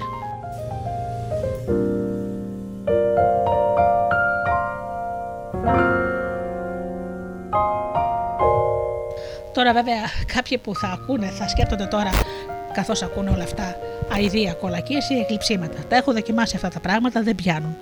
Τουλάχιστον όχι στους ξένους ανθρώπους. Και βέβαια δεν πιάνουν οι κολακίες με τους εξωτερικούς ανθρώπους. Ίσως μόνο πολύ πολύ σπάνια. Η κολακία είναι ισχυρή, είναι ρηχή, εγωιστική και υποκριτική. Είναι σωστό να, την, να μην πετυχαίνει και συνήθως δεν πιάνει. Είναι αλήθεια βέβαια ότι υπάρχουν κάποιοι άνθρωποι τόσο πεινασμένοι και τόσο διψασμένοι για εκτίμηση που καταπίνουν τα πάντα. Όπως κάποιος που πεθαίνει από τη μήνα θα φάει ακόμα και γρασίδι και σκουλίκια. Ακόμα και η βασίλισσα Βικτόρια ήταν τρωτή στις κολακίες. Ο πρωθυπουργός Μπέντζαμιν Ντισράιλι ομολόγησε ότι τη χρησιμοποιούσε κατά κόρον στις συζητήσεις του με τη βασίλισσα. Για να χρησιμοποιήσουμε τα ίδια του τα λόγια ακριβώς, είπε ότι άπλωνε την κολακία με το μυστρί. Ο Ντισράιλι ήταν όμως ένας από τους πιο ευγενείς, επιδέξιους και παιδίδιους άντρες που κυβέρνησαν ποτέ την αχανή Βρετανική Αυτοκρατορία. Ήταν ιδιοφυΐα στον τομέα του. Αυτά που χρησιμοποιούσε εκείνος δεν σημαίνει ότι μπορούμε να τα χρησιμοποιήσουμε εγώ και εσύ. Μακροπρόθεσμα, οι κολακίες κάνουν περισσότερο κακό παρά καλό. Οι κολακίες είναι κύβδηλες και όπως τα κύβδηλα νομίσματα τελικά θα σε βάλουν σε μπελάδες καθώς τις μοιράζει σε άλλους. Ποια είναι η διαφορά ανάμεσα σε εκτίμηση και κολακία? Είναι απλό. Η πρώτη είναι ειλικρινής, η δεύτερη υποκριτική. Η μία βγαίνει από την καρδιά, η άλλη βγαίνει από τα δόντια. Η μία είναι ανιδιοτελής, η άλλη είναι εγωιστική. Τη μια την αποδέχονται οι πάντες, την άλλη την κατακρίνουν οι πάντες. Υπάρχει μία προτομή του Μεξικανού έρωτα του στρατηγού Άλβαρο Ομπρεγκόν στο παλάτι Τσαμπουλτεπέκ στην πόλη του Μεξικού. Κάτω από την προτομή έχουν χαράξει τα επόμενα σοφά λόγια από την κοσμοθεωρία του στρατηγού Ομπρεγκόν. Μη φοβάσαι τους εχθρούς που σε επιτίθενται, να φοβάσαι τους φίλους που σε κολακεύουν. Όχι, δεν συνιστώ την κολακία, κάθε άλλο. Αναφέρομαι σε ένα καινούριο τρόπο για να ζεις. Να το επαναλάβω. Αναφέρομαι σε ένα καινούριο τρόπο για να ζεις. Ο βασιλιάς Γεώργιος ο Πέμπτος είχε αναρτήσει στους τοίχους του, του γραφείου του, στο ανάκτορο του Μπάκιγχαμ, έξι αποφθέγματα. Ένα από αυτά ήταν το εξής: μάθε με να μην προσφέρω, αλλά μην αποδέχομαι ευτελείς επένους. Αυτό ακριβώς είναι η κολακία. Ένας ευτελείς έπαινος. Κάποτε είχα να διαβάσει έναν ορισμό της κολακίας που ίσως αξίζει να τον επαναλάβω. Κολακία είναι να λες τον άλλον αυτό που ακριβώς πιστεύει για τον εαυτό του. Όποια γλώσσα και αν χρησιμοποιήσεις, είπε ο Ραλφ Γουόλντο Έμερσον, δεν μπορείς ποτέ τίποτε, να πεις τίποτε άλλο από αυτό που είσαι. Αν αρκούσε απλώς να κολακεύουμε τους άλλους, θα τα κατάφεραν οι πάντες και όλοι θα ήμασταν ειδικοί στις ανθρώπινες σχέσεις. Όταν δεν είμαστε αφοσιωμένοι στη μελέτη κάποιου συγκεκριμένου προβλήματος, αφιερώνουμε συνήθως γύρω στο ενενήντα πέντε τοις εκατό του χρόνου μας σε σκέψεις γύρω από τον εαυτό μας. Αν σταματούσαμε για λίγο να σκεφτόμαστε τον εαυτό μας και αρχίσαμε να σκεφτόμαστε τα καλά σημεία του άλλου, δεν θα χρειαζόταν να καταφεύγουμε σε τόσο ευτελείς και ψεύτικες κολακίες από αυτές που τους αναγνωρίζει ο καθένας πριν βγουν καλά-καλά από το στόμα. Μια από τις παραμελημένες αρετές της καθημερινότητάς μας είναι η εκτίμηση. Κατά περίεργο τρόπο αμελούμε να επενέσουμε το γιο ή την κόρη μας.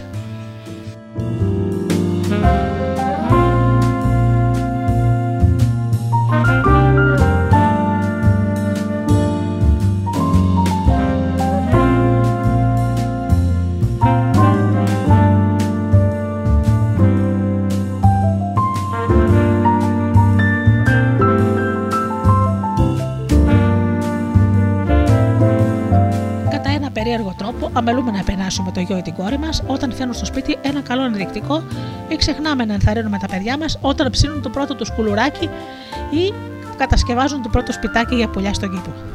Τίποτα δεν ευχαριστεί τα παιδιά περισσότερο από το ενδιαφέρον για την έγκριση των γονιών τους σε τέτοια θέματα. Την επόμενη φορά που θα απολαύσετε το φιλέτο σας στο αγαπημένο σας εστιατόριο, να συγχαρείτε το σέφι για την εξαιρετική μαγειρική του.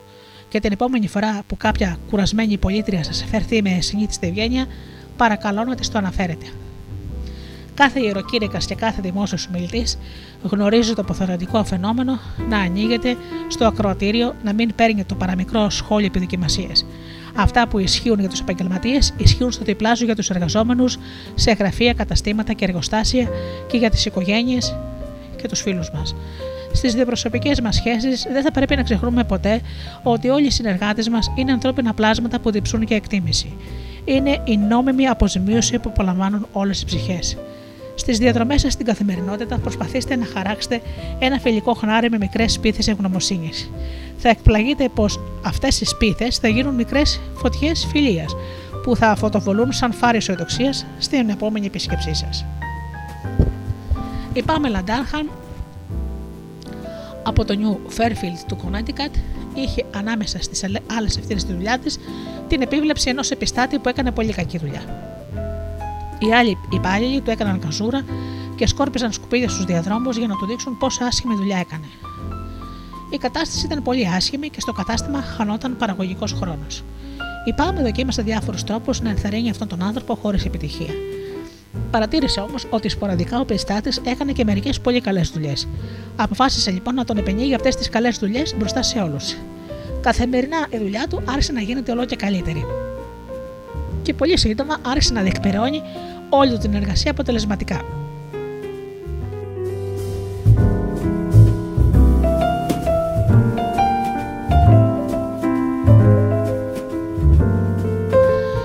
Τελικά έφτασε να κάνει την εξαιρετική, εξαιρετική δουλειά και οι υπόλοιποι να του προσφέρουν την εκτίμηση και την αναγνώρισή τους.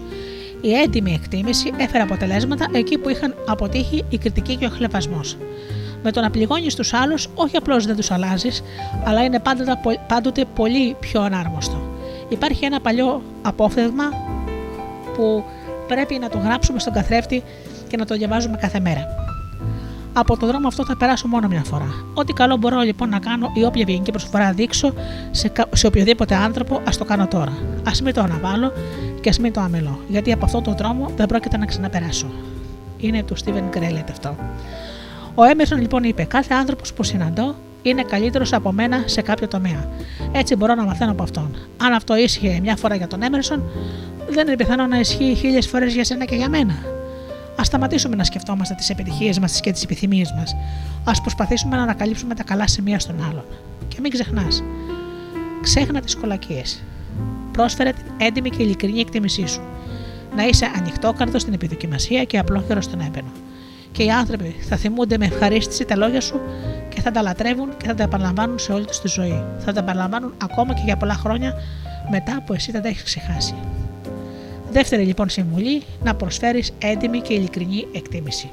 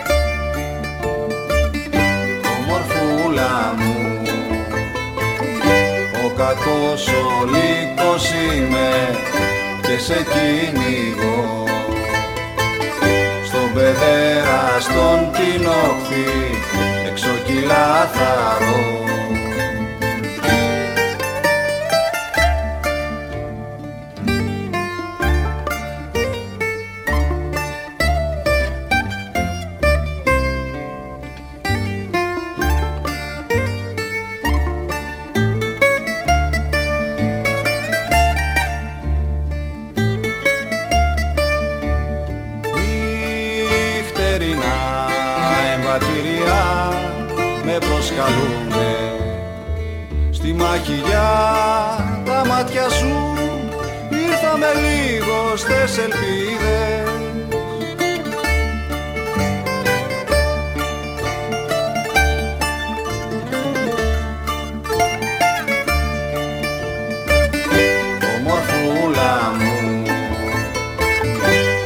Κακός ο λύκος είμαι και σε κυνηγώ. Στον παιδέρα, στον την όχθη, εξοκυλά θαρώ.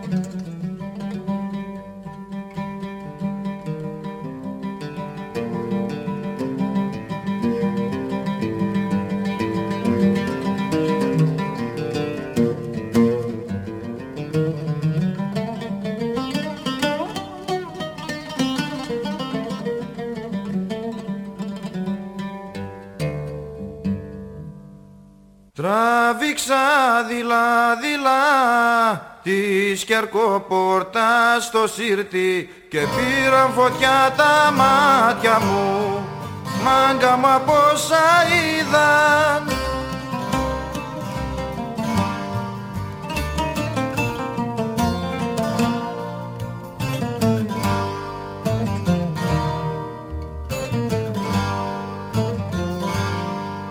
Πολιτεία πέραντι από γυαλί και, και κρυμπάρι, τα χρώματα της ήριδας της έπλεκαν στεφάνι.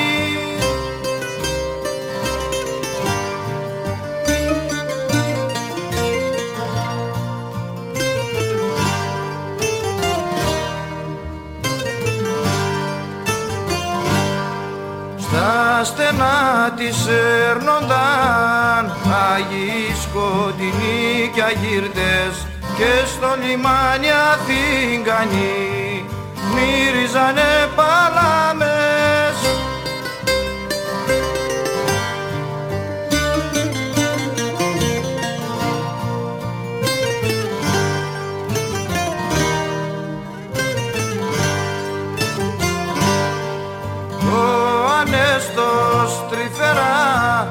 Γέμιζε καρφιά τα χέρια κι ο Μευλανά Τζελάλεδη γυρνούσε και γυρνούσε.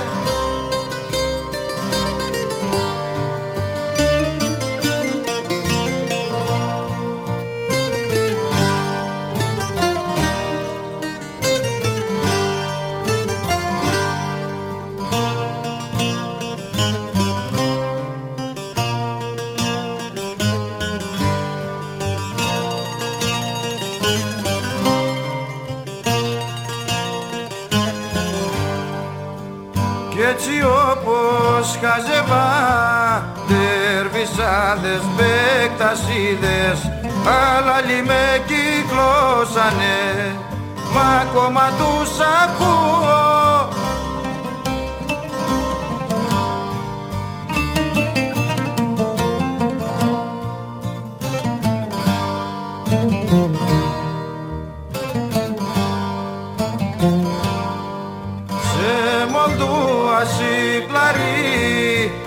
Άνθρωπε μου τι ξεφύλα, να σου χαλάνε το όνειρο και εσύ να τους αφήνεις.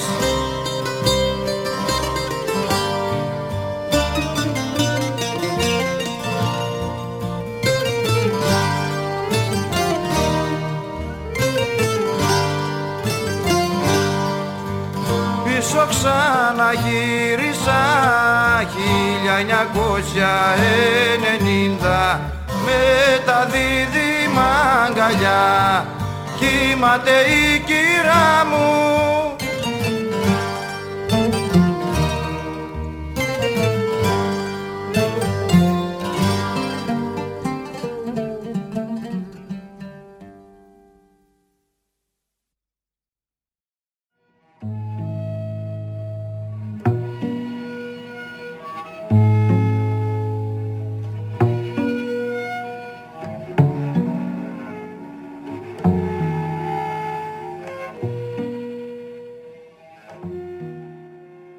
Ο οδηπόρος είμαι εγώ και το μεθυσμένο κορίτσι είναι ένα κορίτσι σαν τη Φλέρι Νταντονάκη.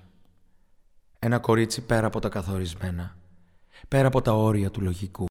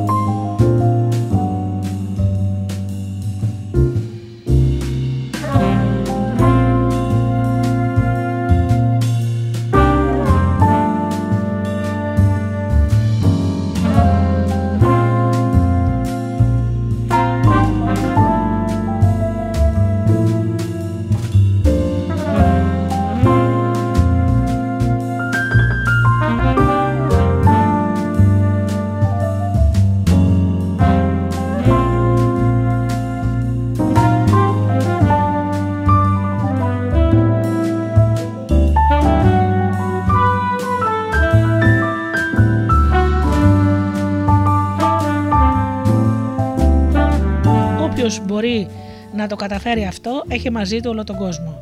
Όποιος δεν μπορεί, πορεύεται δρόμο μοναχικό. Τα καλοκαίρια πήγαινα συχνά βόρεια στο Μέιν για ψάρεμα. Προσωπικά λατρεύω τις φράουλες με κρέμα σαν τη γη, αλλά διαπίστωσα ότι για κάποιο περίεργο λόγο τα ψάρια προτιμούν τα σκουλίκια. Έτσι, κάθε φορά που πήγαινα για ψάρεμα, δεν σκεφτόμουν τι μου αρέσει εμένα, σκεφτόμουν τι ήθελαν τα σκουλίκια, τι ήθελαν τα ψάρια. Δεν τόλωνα στο ακίστρα φράουλες με σαντιγί, προτιμούσα να κουνάω μπροστά τη μύτη των ψαριών ένα σκουλίκι ή μια ακρίτα για να τους λέω τι θέλεις. Γιατί δεν χρησιμοποιούμε την ίδια λογική, την κοινή λογική όταν ψαρεύουμε ανθρώπους? Αυτό έκανε ο Λόιντ Τζόρτζ, Βρετανός πρωθυπουργός κατά τον Πρώτο Παγκόσμιο Πόλεμο. Όποιος τον ρώτησε πώς κατάφερε να μείνει στην εξουσία,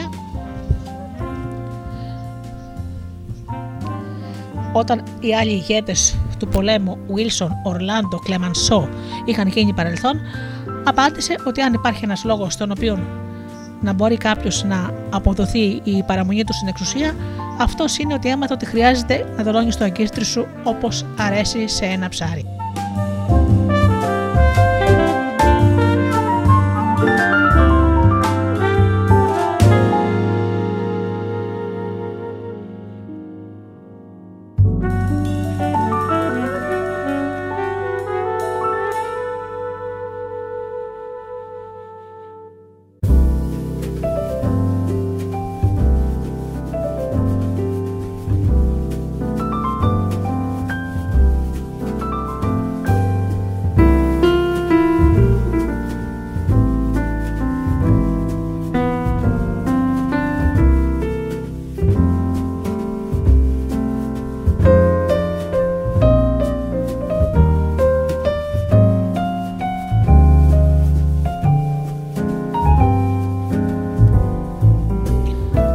γιατί να συζητάμε για το τι θέλουμε εμείς. Έτσι κάνουν τα μικρά παιδιά, είναι παράλογο. Φυσικά και σε ενδιαφέρουν αυτά που θέλεις εσύ. Θα σε ενδιαφέρουν αιωνίως, δεν ενδιαφέρουν όμως κανέναν άλλον. Όλοι εμείς οι υπόλοιποι είμαστε σαν εσένα. Μας ενδιαφέρουν μόνο αυτά που θέλουμε εμείς. Συνεπώς, ο μοναδικός τρόπος στη γη για να επηρεάσουμε τους άλλους ανθρώπους είναι να συζητήσουμε για το τι θέλουν εκείνοι και να τους δείξουμε πώς να τα κερδίσουν. Θυμάσαι, θυμίσου αυτά τα λόγια αύριο που θα προσπαθήσει να κάνεις κάποιον να κάνει κάτι. Για παράδειγμα, αν δεν θέλεις τα παιδιά σου να καπνίζουν, μην τους κάνεις κήρυγμα και μην τους λες τι θέλεις εσύ. Δείξε τους όμως ότι το κάπνισμα μπορεί να τους σταθεί εμπόδιο για να παίξουν στην ομάδα μπάσκετ ή να κερδίσουν τον αγώνα των εκατό μέτρων. Είναι κάτι καλό για να θυμάσαι, αδιάφορα αν έχεις να κάνεις με παιδιά, με μοσχαράκια ή με χιπατζίδες. Ένα παράδειγμα. Κάποτε ο Ραλφ Γουόλντο Έμερσον και ο γιος του προσπαθούσαν να βάλουν ένα μοσχαράκι στο στάβλο. Έκαναν όμως το συνηθισμένο λάθος, να σκεφτούν μόνο αυτό που ήθελαν εκείνοι. Ο Έμερσον έσπρωχνε και ο γιος του τραβούσε. Όμως και το μοσχαράκι έκανε ό,τι ακριβώς και εκείνη. Σκεφτόταν μόνο ό,τι ήθελε εκείνο. Στήλωσε λοιπόν τα ποδάρια του και αρνιόταν πεισματικά να εγκαταλείψει το γρασίδι. Η Ιρλανδέζα υπηρέτριά τους είδε τη δύσκολη θέση τους. Εκείνη δεν ήξερε να γράφει δοκίμια και βιβλία. Τουλάχιστον εκείνη τη φορά όμως είχε περισσότερη κοινή λογική από τον Έμερσον. Σκέφτηκε τι ήθελε το μοσχαράκι. Έβαλε λοιπόν τον αντίχειρά της στο στόμα του μουσταχαριού και το άφησε να το μπιμπιλήσει, ενώ ταυτόχρονα το οδήγησε ευγενικά μέσα στο στάβλο. Κάθε πράξη που έχεις κάνει από τη μέρα που γεννήθηκες την έκανες επειδή ήθελες κάτι. Θυμάσαι τότε που έκανες τη γενναία συνεισφορά στον Ερυθρό Σταυρό. Ακόμα και αυτό δεν ήταν εξαίρεση στον κανόνα. Προσέφερες κάτι στον Ερυθρό Σταυρό επειδή ήθελες να δώσεις ένα χέρι βοηθείας. Ήθελες να κάνεις μια όμορφη και θεάριστη πράξη. Εφόσον προσφέρετε κάτι από αυτά στον πιο ταλαιπωρημένο από τους αδερφούς μου, το προσφέρετε σε μένα. Κατά Ματθαίον, Ευαγγέλιο είκοσι πέντε σαράντα. Εάν δεν επιθυμούσατε να έχετε αυτή την αίσθηση περισσότερα από όσο θέλετε τα χρήματά σας, δεν θα είχατε κάνει τη συνεισφορά σας. Φυσικά μπορεί να κάνατε αυτή τη συνεισφορά επειδή ντραπήκατε να πείτε όχι ή επειδή σας το ζήτησε κάποιος πελάτης. Ένα είναι το βέβαιο. Κάνατε τη συνεισφορά σας επειδή θέλατε κάτι. Στο διαφωτιστικό βιβλίο το Influencing Human Behavior, ο επηρεασμός της ανθρώπινης συμπεριφοράς, ο Χάρι Όβερστριτ είπε: «Οι ενέργειες προκαλούνται από κάτι που επιθυμούμε βαθιά και η καλύτερη συμβολή που μπορώ να δώσω σε όσους θέλουν να γίνουν πιστικοί στις επιχειρήσεις, στο σπίτι και στο σχολείο, στην πολιτική, είναι: προκάλεσε πρώτα στον άλλον μια ορμητική επιθυμία. Όποιος μπορεί να το καταφέρει αυτό, έχει μαζί του όλο τον κόσμο. Όποιος δεν μπορεί, πορεύεται τρόμο μοναχικό». Ο Άντριου Κάρνικι, ο πάμπτωχος Σκοτσέζος που άρχισε να δουλεύει για δύο σέντς την ώρα και τελικά δώρισε σε ευγενείς σκοπούς τριακόσια εξήντα πέντε εκατομμύρια δολάρια, έμαθε από νωρίς στη ζωή του ότι ο μοναδικός τρόπος για να επηρεάζει τους ανθρώπους είναι να τους μιλάς από την οπτική των πραγμάτων που θέλει εκείνος. Σχολείο πήγε μόνο τέσσερα χρόνια. Έμαθε όμως πώς να συμπεριφέρεται στους ανθρώπους. Ένα χαρακτηριστικό παράδειγμα. Η κουνιάδα του ανησυχούσε πολύ για τα δύο αγόρια της. Σπούδαζαν στο Yale και ήταν τόσο αποσχολημένοι με τις δουλειές τους που μελούσαν να τις γράψουν και δεν έδιναν καμιά σημασία στις γεμάτες αγωνία επιστολές της μητέρας τους.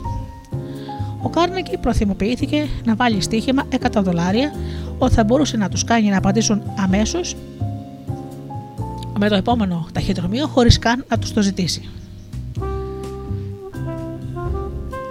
Κάποιος το, δέχ... Κάποιος το δέχτηκε.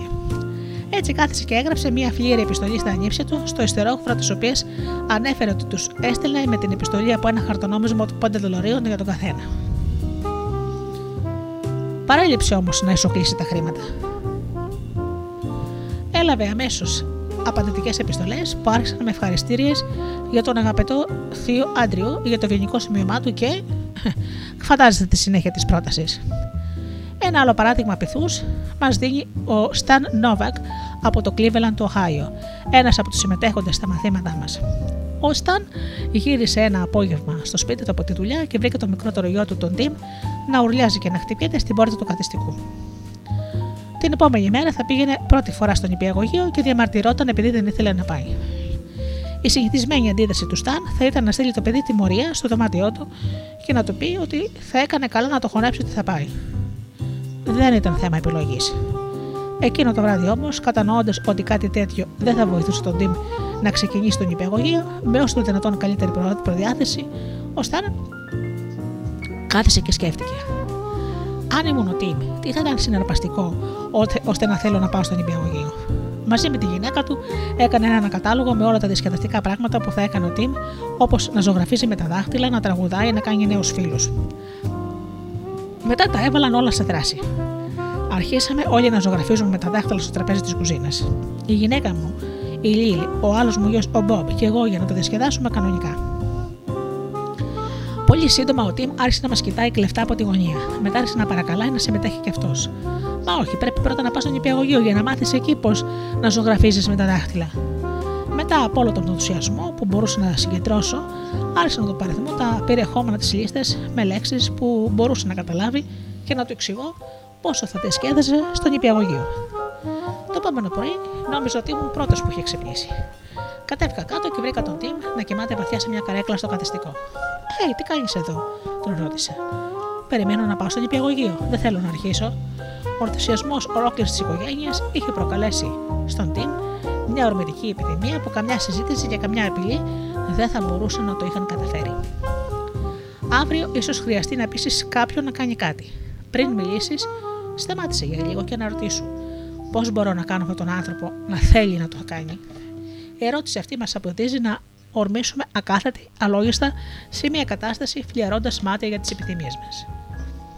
Κάποτε νίκησα τη μεγάλη αίθουσα χορού ενός ξενοδοχείου της Νέας Υόρκης για είκοσι βραδιές τη σεζόν, προκειμένου να δώσω μια σειρά διαλέξεις.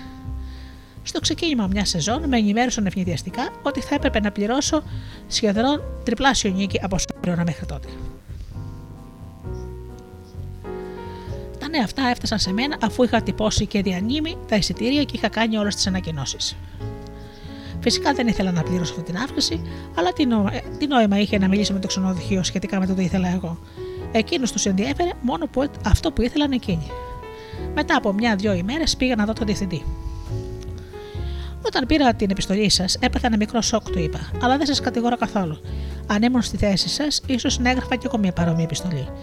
Το καθήκον σας ως διευθυντής του ξενοδοχείου είναι να, να αποκομίσετε όσο γίνεται μεγαλύτερα κέρδη. Αν δεν το καταφέρετε αυτό, θα σας απολύσουν και θα πρέπει να σας, ε, να σας απολύσουν οριστικά. Ας πάρουμε λοιπόν ένα κομμάτι χαρτί και ας γράψουμε τα συνολικά πλεονεκτήματα και μειονεκτήματα που θα έχετε αν επιμείνετε σε αυτή την αύξηση του ενοικίου. Εκεί πήρα ένα επιστολόχαρτο, το χώρισα στη μέση με μία γραμμή και έγραψα πάνω, πάνω σε μία, στη, στη μία στήλη πλεονεκτήματα και στην άλλη μειονεκτήματα. Κάτω από τον τίτλο πλεονεκτήματα τις λέξεις «Απελευθέρωση της αίθουσας χορού». Και μετά το είπα: θα έχετε το πλεονέκτημα ότι η αίθουσα του χορού θα είναι ελεύθερη και θα μπορείτε να την νοικιάσετε για χορούς και συνέδρια. Το πλεονέκτημα είναι μεγάλο, επειδή τέτοιες εκδηλώσεις πληρώνουν πολύ περισσότερα από όσα μπορείτε.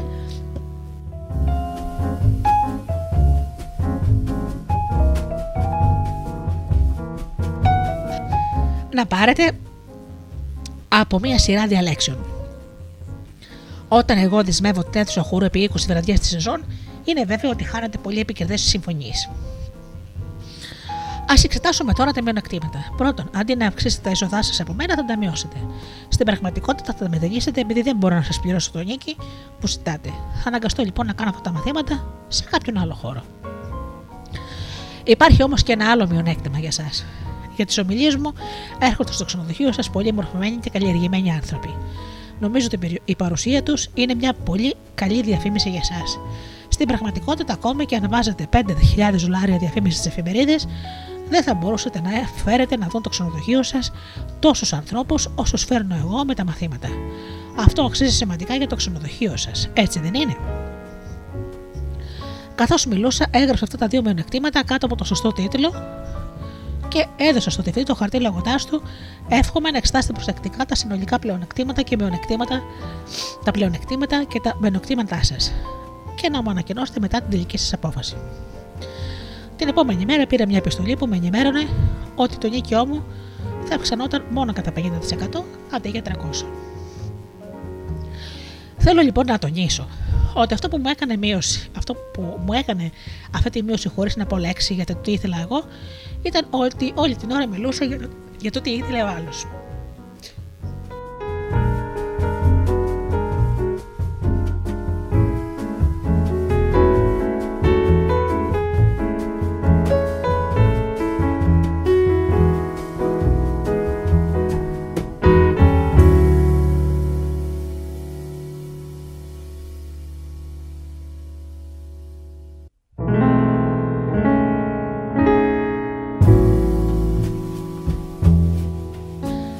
υποθέσουμε ότι είχα κάνει το ανθρώπινο και φυσιολογικό πράγμα.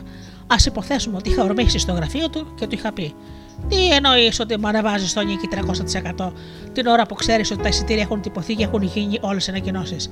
τριακόσια τοις εκατό. Γελίο, παράλογο και δεν το πληρώνω. Τι θα, γίνει, τι θα είχε γίνει τότε? Θα είχε ξεσπάσει ένας έντονος και οργισμένος διαπληκτισμός και γνωρίζεις πως τελειώνουν διαπληκτισμοί. Ακόμα και αν τον είχα πείσει ότι έκανα λάθος, η περηφάνεια του θα τον δυσκόλευε να αποχωρήσει και να συμφωνήσει. Να μια από τις καλύτερες συμβουλές που έχει δώσει ποτέ κάποιος σχετικά με την ευγενή τέχνη των ανθρώπινων σχέσεων. Αν υπάρχει κάποιο μυστικό της επιτυχίας, είχε πει ο Χένρι Φόρντ, αυτό βρίσκεται στην ικανότητα να κατανοήσεις την άποψη του άλλου και να βλέπεις τα πράγματα από τη σκοπιά του άλλου και από τη δική σου. Η συμβουλή είναι τόσο καλή που θέλω να την επαναλάβω. Αν υπάρχει κάποιο μυστικό επιτυχίας, βρίσκεται στην ικανότητα να κατανοήσεις την άποψη του άλλου και να βλέπεις τα πράγματα και από τη σκοπιά του άλλου και από τη δική σου. Είναι τόσο απλή και τόσο ολοφάνερη που ο καθένας θα έπρεπε με μια ματιά να αναγνωρίζει ότι είναι η αλήθεια. Κι όμως το ενενήντα τοις εκατό των περιπτώσεων, το ενενήντα τοις εκατό των ανθρώπων πάνω στη γη την αγνοούν. Ένα παράδειγμα, δείτε τις επιστολές στο γραφείο σας αύριο το πρωί και θα διαπιστώσετε ότι περισσότερες από αυτές παραβιάζουν αυτό το σημαντικό κανόνα της λογικής, της κοινής λογικής. Ας πούμε όμως ότι η επόμενη επιστολή, γραμμένη από την επικεφαλής του ραδιοφώνου ενός διαφημιστικού πρακτορείου με γραφεία σε όλη τη χώρα. Η επιστολή στάλθηκε στους διευθυντές των τοπικών ραδιοσταθμών όλης της χώρας. Κύριε Τζον Ραδιοφών, Ράδιο Τζον, Ιντιάνα. Αξιότιμε κύριε Ραδιοφών, η εταιρεία σας, η ΤΑΔΕ, επιθυμεί να διατηρήσει την ηγετική της θέση μεταξύ των πρακτορείων διαφημίσεων στον χώρο της δραθμονίας. Και εμένα τι με νοιάζει η εταιρεία σου, και εμένα τι με νοιάζει τι επιθυμεί η δική σου εταιρεία. Εμένα με ανησυχεί, με ανησυχούν τα δικά μου προβλήματα. Η τράπεζα είναι έτοιμη να μου κατάσχει το σπίτι που έχω αποθηκεύσει, υποθηκεύσει και τα ζυζάνια μου καταστρέφουν τον κήπο. Το χρωματιστήριο έκανε χτες κι άλλη βουτιά. Το πρωί έχασε τον προστιακό στις οκτώ και τέταρτο. Οι Jones δεν με κάλεσαν χθες το βράδυ στο, στο πάρτι τους. Ο γιατρός μου είπε ότι έχω υπέρταση και ψυχοσωματικά κυπητηρίδα. Και μέσα σε όλα αυτά τι? Έρχομαι στο γραφείο μου, ανοίγω το ταχυδρομείο και έχω κάποιο απίθανο μοιράκι από τη Νέα Υόρκη να φλιαρίγει για το τι επιθυμεί η εταιρεία του. Έσχος. Αν καταλάβαινε έστω και λίγο τι εντύπωση δίνει αυτή η επιστολή, θα έπρεπε να παρατήσει τη διαφήμιση και να πάει να πουλήσει ψυγεία στους Εσκιμώους. Και συνεχίζει. Οι διαφημιστικοί λογαριασμοί των πελατών μας σε όλη τη χώρα αποτελούν το προπύργιο του δικτύου μας. Η πώληση διαφημιστικού χρόνου στους διάφορους σταθμούς μας έχει διατηρήσει όλα αυτά τα χρόνια στην κορυφή των πρακτορείων. Ωραία.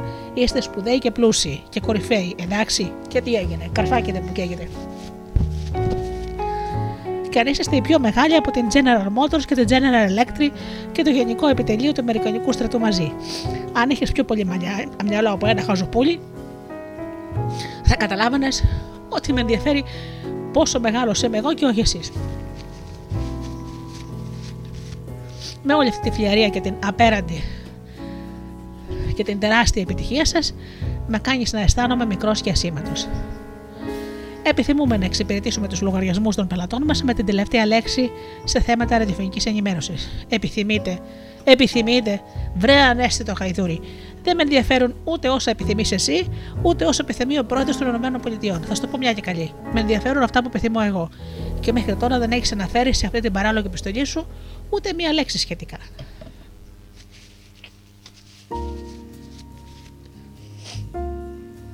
Συνεπώς, σας, κα... σας ζητούμε να τοποθετήσετε την εταιρεία σας, την ΤΑΔΕ, την οποιαδήποτε εταιρεία, στον κατάλογο των προτιμητέων παραληπτών για την εβδομαδιαία ενημέρωση του σταθμού μας, με κάθε λεπτομέρεια που θα ήταν χρήσιμη σε ένα πρακτορείο που θέλει να κλείνει έξυπνα διαφημιστικά και έξυπνο διαφημιστικό χρόνο.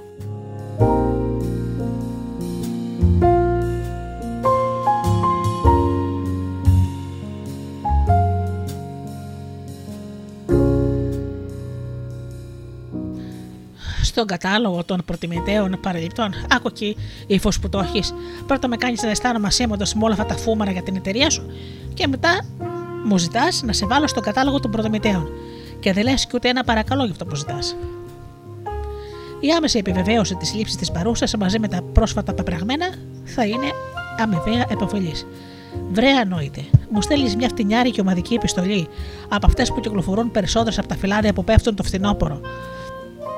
Και έχεις και το θράσος να μου ζητάς την ώρα που εγώ είμαι απασχολημένος με την υποθήκη και τα ζυζάνια, την πίεσή μου, να κάτσω να υπογράψω την προσωπική μου απάντησή μου και να επιβεβαιώσω την ομαδική επιστολή σου και μου ζητάς να το κάνω και άμεσα.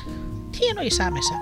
Δεν ξέρεις ότι είμαι εξίσου απασχολημένος με σένα ή ότι θα ήθελα τουλάχιστον να το νομίζω? Και μια που πιάσαμε αυτό το θέμα, ποιος σου έδωσε το δικαίωμα να μου δίνεις εντολές σαν να είσαι αφεντικό? Λες ότι θα είναι αμοιβαία επωφελής? Τουλάχιστον αρχίζεις να βλέπεις και τα πράγματα από τη μεριά μου. Αλλά είσαι πολύ ασαφής στο ποιο θα είναι το πλεονέκτημα για μένα. Με ειλικρινούς χαιρετισμούς, Τζον Μπουφόν, διευθυντής τμήμα ραδιοφωνίας. Ιστερόγραφο. Το εσόκλειστο ανάτεπο από τα ημερολόγια της Radio Town θα σας ενδιαφέρει και ίσως θελήσετε να το, εκπέ... να το εκπέψετε από το σταθμό σας. Επιτέλους, στο ιστερόγραφο αναφέρεις κάτι που θα μπορούσε ίσως να με βοηθήσει να λύσει κάποιο από τα προβλήματά μου. Γιατί δεν άρχισες με αυτό την επιστολή σου? Αλλά τι νόημα υπάρχει? Κάθε διαφημιστής που είναι ένοχος για την επιστολή μιας τέτοιας ανοησίας, όπως αυτή που μου έστειλες εσύ, έχει κάποια ανεπανόρθωτη βλάβη στον εγκέφαλό του. Δεν σου χρειάζεται επιστολή με τα πρόσφατα πεπραγμένα μας, σου χρειάζονται φρέσκα χάπια επειδή παίρνεις λιγμένα. Αν υπάρχουν άνθρωποι που αφιερώνουν τη ζωή τους στη διαφήμιση και θεωρούνται ειδικοί στην τεχνική του επηρεασμού των ανθρώπων για να αγοράσουν και γράφουν επιστολές όπως αυτή, τι περιμένουμε από ένα κρεοπόλι, έναν αρτοποιό ή από ένα μηχανικό αυτοκινήτων? Να μια άλλη επιστολή γραμμένη από τον επόπτη ενός μεγάλου σταθμού μεταφόρτωσης προς έναν από τους μαθητές του σεμιναρίου του Edward, του Edward Vermalain. Τι επίδραση είχε αυτή η επιστολή στον άνθρωπο στον οποίο απευθυνόταν? Για ακούστε. ΑΕΙ Ζερέγκα, οδός Φρόιντ είκοσι οκτώ, Μπρούκλιν, Νέα Υόρκη έντεκα διακόσια ένα, υπόψιν κύριου Έντουαρντ Βερμαλέιν. Κύριοι, οι λειτουργίες στο σταθμό της επιτοχής των εξερχόμενων μας είναι προβληματικές επειδή ένα σημαντικό ποσοστό του συνολικού όγκου των προϊόντων που διακινούμε μας παραδίδεται αργά το απόγευμα. Η κατάσταση αυτή έχει ως συνέπεια φαινόμενα συμφόρησης, συνεπάγεται υπεροριακή απασχόληση για το δυναμικό μας, καθυστερήσεις για τα φορτηγά και ορισμένες φορές καθυστερήσεις αποστολής. Στις δέκα Νοεμβρίου παραλάβαμε από την εταιρεία σας μια παρτίδα πεντακόσια δέκα τεμαχίων, τα οποία μας παραδόθηκαν τέσσερις και είκοσι μετά μεσημβρίας. Επιδιώκουμε τη συνεργασία σας για την υπέρβαση των ανεπιθύμητων συνεπειών που προκύπτουν από την παραλαβή φορτίων σε προχωρημένη ώρα. Θα θέλαμε να σας ζητήσουμε τις ημέρες αποστολής παρτίδας που παραλάβατε την προηγούμενη μέρα να καταβάλλετε προσπάθεια να μας στέλνετε το φορτηγό, το φορτηγό εδώ νωρίτερα ή να μας προωθείτε ένα τμήμα της παρτίδας τις πρωινές ώρες. Το πλεονέκτημα που θα προκύψει για εσάς από μια τέτοια ρύθμιση θα είναι η ταχύτερη εκφόρτωση των φορτηγών σας, ενώ θα διασφαλίσετε ότι τα προϊόντα σας θα προωθούνται με την ίδια ημέρα της παραλαβής τους. Με ειλικρινούς χαιρετισμούς, Τζέι Μπι Επόπτης. Αφού διάβασε την επιστολή αυτό, αυτή ο Βερμαλέιν, υπεύθυνος πωλήσεων της ΑΕΙ Ζερέγκα, μου την έστειλε με το επόμενο σχόλιο.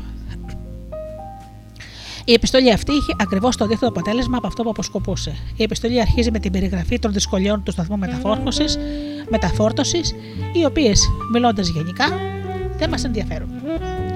Μετά ζητούν τη συνεργασία μας, χωρίς καμιά σκέψη για το αν αυτές οι αλλαγές θα μας προκαλούσαν ενδεχομένως και δυσκολίες, και στο τέλος, στην τελευταία παράγραφο, αναφέρεται το γεγονός ότι αν συνεργαστούμε, τα φορτηγά μας θα απελευθερώνονται πιο γρήγορα και τα προϊόντα μας θα προωθούνται την ημέρα της παραλαβής τους.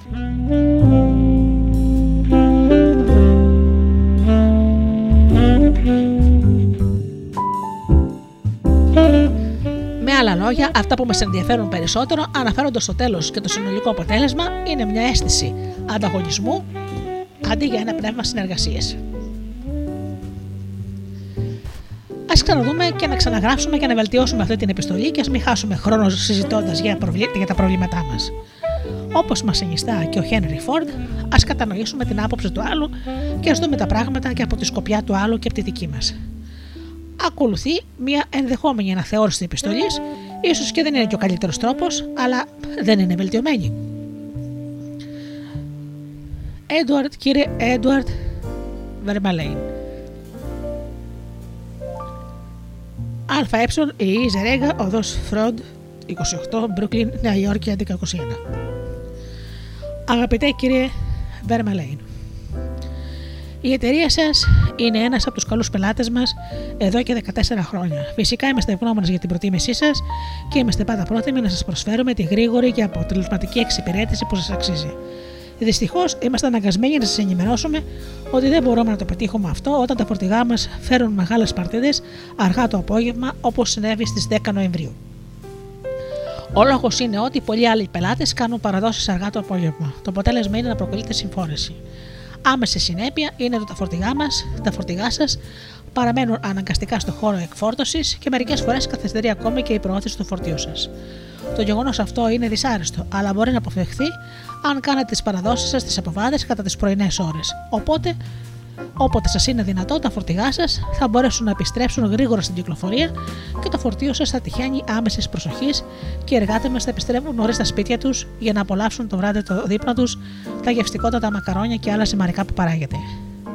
Ανεξάρτητα από την ώρα της άφηξης των προϊόντων σας, θα κάνουμε πάντα με προθυμία ότι είναι δυνατόν να σας εξυπηρετήσουμε άμεσα.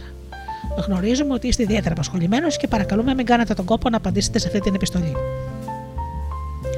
Με ειλικρινείς χαιρετισμούς, τζέι μπι Επόπτης. Η Μπάρμπαρα Άντερσον, που εργαζόταν σε μια τράπεζα στη Νέα Υόρκη, αποφάσισε να μετακομίσει στο Φίνιξ της Αριζόνας για λόγους υγείας του γιού της. Με τη βάση τις αρχές που είχε μάθει στα σεμινάριά μας, έγραψε την επόμενη επιστολή προς δώδεκα τράπεζες στο Φίνιξ. Αξιότιμε κύριε, η δεκαετής εμπειρία μου ως τραπεζική υπάλληλος ίσως ενδιαφέρει μια ραγδαία αναπτυσσόμενη τράπεζα όπως η δική σας. Από διάφορες θέσεις τραπεζικών εργασιών στην Bankers Trust Company της Νέας Υόρκης, με μια πρόσφατη την τρέχουσα ως διευθύντρια υποκαταστήματος, απέκτησα δεξιότητες σε όλο το φάσμα των τραπεζικών εργασιών, συμπεριλαμβανομένων των σχέσεων με τους καταθέτες, των πιστώσεων, των δανείων και της διοίκησης. Πρόκειται να μετακομίσω στο Phoenix από το Μάιο και είμαι βέβαιη ότι μπορώ να συνεισφέρω στην ανάπτυξη και στην κερδοφορία σας και θα είμαι στο Phoenix την εβδομάδα που αρχίζει την τρίτη Απριλίου και θα εκτιμούσα την ευκαιρία να σας δείξω πώς μπορώ να βοηθήσω τη τράπεζά σας να υλοποιήσει τους στόχους της. Με ειλικρινείς χαιρετισμούς, Μπάρμπαρα Ελ Άντερσον. Λοιπόν, τι πιστεύετε, πήρε η κυρία Άντερσον κάποια απάντηση σε αυτήν την επιστολή? έντεκα από τις δώδεκα τράπεζες την προσκάλεσαν στην συνέντευξη και εκείνη διάλεξε ποιας τράπεζας η προσφορά θα αποδεχτεί. Γιατί, γιατί η κυρία Άντερσον δεν δήλωσε τι ήθελε εκείνη, αλλά έγραψε στην επιστολή της πώς θα μπορούσε να τους βοηθήσει και επικεντρώθηκε στις δικές τους επιθυμίες, όχι στις δικές της. Χιλιάδες πολιτές διασχίζουν σήμερα τα πεζοδρόμια κουρασμένοι, αποθαρρυμένοι και κακοπληρωμένοι. Γιατί, μα επειδή σκέφτονται πάντα αυτό που θέλουν εκείνοι. Δεν συνειδητοποιούν ότι ούτε, ούτε εσύ ούτε εγώ θέλουμε να αγοράσουμε κάτι. Αν θέλαμε θα πηγαίνουμε να το αγοράζαμε. Αλλά και εσύ και εγώ εσωτερικά είμαστε διαρκώς απασχολημένοι με την επίλυση των προβλημάτων μας. Και αν οι πολιτές μπορούν να δείξουν πως οι υπηρεσίες τους ή τα προϊόντα τους θα μας βοηθήσουν να λύσουμε τα προβλήματά μας, δεν χρειάζεται να μας πουλήσουν εκείνοι, θα αγοράσουμε εμείς. Και στους πελάτες αρέσει να αισθάνονται ότι αγοράσαν ό,τι αγοράσαν αυτοί, όχι ότι τους πούλησαν κάτι. Κι όμως, υπάρχουν πολλοί πολιτές που περνούν μια ζωή στις πωλήσεις χωρίς να βλέπουν τα πράγματα από την οπτική γωνιά του πελάτη. Για παράδειγμα, ζούσα πολλά χρόνια στο Forest Hill, μια μικρή κοινότητα με ιδιωτικές κατοικίες στο κέντρο της Μίζωνος Νέας Υόρκης. Μια μέρα, καθώς περπατούσα βιαστικός προς το σταθμό, έπεσα πάνω σε ένα κτηματομεσίτη που αγοράζει και πουλάει ιδιοκτησίες στην περιοχή αυτή επί πολλά χρόνια. Ήξερα καλά το Forest Hills και γι' αυτό τον ρώτησα στα γρήγορα αν το σπίτι μου ήταν κατασκευασμένο με μεταλλικά ή τούβλινα στήριγματα. Μου είπε ότι δεν ήξερε και μου είπε αυτά που ήξερα κι εγώ. Ότι θα μπορούσα να το πληροφορηθώ με ένα τηλεφώνημα στην Ένωση του Forest Hills. Το επόμενο πρωί έλαβα μια επιστολή του. Μήπως περιείχε την πληροφορία που του ζήτησα? Θα μπορούσε να την είχε πάρει με ένα τηλεφώνημα των εξήντα δευτερολέπτων, κι όμως όχι. Μου έγραφε απλώς ξανά ότι θα μπορούσε να βρω αυτή την πληροφορία με ένα τηλεφώνημα και μετά μου ζήτησε να τον αναθέσω τις ασφαλιστικές μου υποθέσεις. Δεν τον ενδιέφερε να με βοηθήσει, τον ενδιέφερε να βοηθήσει αυτός τον εαυτό του. Ο Τζέι Howard Lucas από τον Birmingham της Αλαμπάμα μας διηγείται πώς χειρίστηκαν δύο πολιτές από την ίδια εταιρεία τον ίδιο τύπο κατάστασης με τα λόγια του. Πριν από κάμποσα χρόνια ήμουν στη διευθυντική ομάδα μιας μικρής εταιρείας. Μια μεγάλη ασφαλιστική εταιρεία είχε τα κεντρικά γραφεία κοντά μας. Είχαν χρεώσει τους πράκτορές τους γεωγραφικούς τομείς και την εταιρεία μας την είχαν αναθέσει σε δύο πράκτορές τους που θα τους ονομάσω Κάρλ και Τζον. Ένα πρωί ο Κάρλ πέρασε από το γραφείο μας και ανέφερα εν παρόδο ότι η εταιρεία του μόλις είχε ανακοίνωσει ότι ένα νέο ασφαλιστικό πρόγραμμα για εταιρικά στελέχη, ότι φανταζόταν πως θα μπορούσε να μας ενδιαφέρει και ότι θα μας ενημέρωνε πιο αναλυτικά όταν θα είχε περισσότερες πληροφορίες. Την ίδια μέρα ακριβώς ο Τζον μας είδε στο πεζοδρόμιο καθώς γυρούσαμε από το διάλειμμα για καφέ και μας φώναξε: «Ε, Λουκ, σταμάτα, παιδιά, σας έχω σπουδαία νέα». Ήρθε και τρέχοντας και σε μεγάλη έξαψη μας είπε για ένα νέο πρόγραμμα ασφάλειας ζωής για εταιρικά στελέχη που μόλις είχε ανακοινώσει η εταιρεία του ακριβώς εκείνη την ημέρα. Ήταν το ίδιο πρόγραμμα που είχε αναφέρει εν παρόδο ο Κάρελ. Ήθελα να είμαστε από τους πρώτους που θα το αποκτήσουν.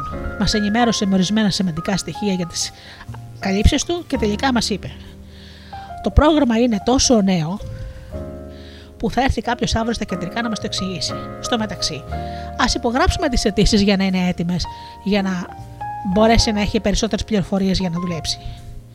Ο ενθουσιασμός του μας προκάλεσε μια ορμητική επιθυμία για το πρόγραμμα, ενώ δεν είχαμε ακόμα τις λεπτομέρειες. Όταν έγιναν διαθέσιμες και αυτές, επιβεβαίωσαν τα όσα είχε καταλάβει αρχικά ο Τζον για το πρόγραμμα και όχι μόνο πούλησε από ένα συμβόλο στον καθένα μας, αλλά αργότερα διπλασίασε και την κάλυψή μας. Αυτές τις πωλήσεις θα μπορούσε να τις είχε κάνει ο Κάρλ, αλλά δεν έκανε καμία προσπάθεια να μας προκαλέσει επιθυμία για το πρόγραμμα αυτό. Ο κόσμος είναι γεμάτος από ανθρώπους, άρπαγες και ιδιωτελείς. Έτσι, η σπάνια περίπτωση ανθρώπου που προσπαθεί να εξυπηρετήσει ανιδιωτελώς τους άλλους έχει ένα τεράστιο πλεονέκτημα. Ο ανταγωνισμός που συναντάει είναι μικρός. Ο Owen D. Young, διάσημος δικηγόρος και από τους κορυφαίους επιχειρηματικούς ηγέτες της Αμερικής, είπε κάποτε: «Οι άνθρωποι που μπορούν να μπουν στη θέση του άλλου, που μπορούν να κατανοήσουν πώς δουλεύει το μυαλό τους, δεν χρειάζεται να ανησυχούν ποτέ για όσα τους, επιφυλα... τους επιφυλάσσει το μέλλον».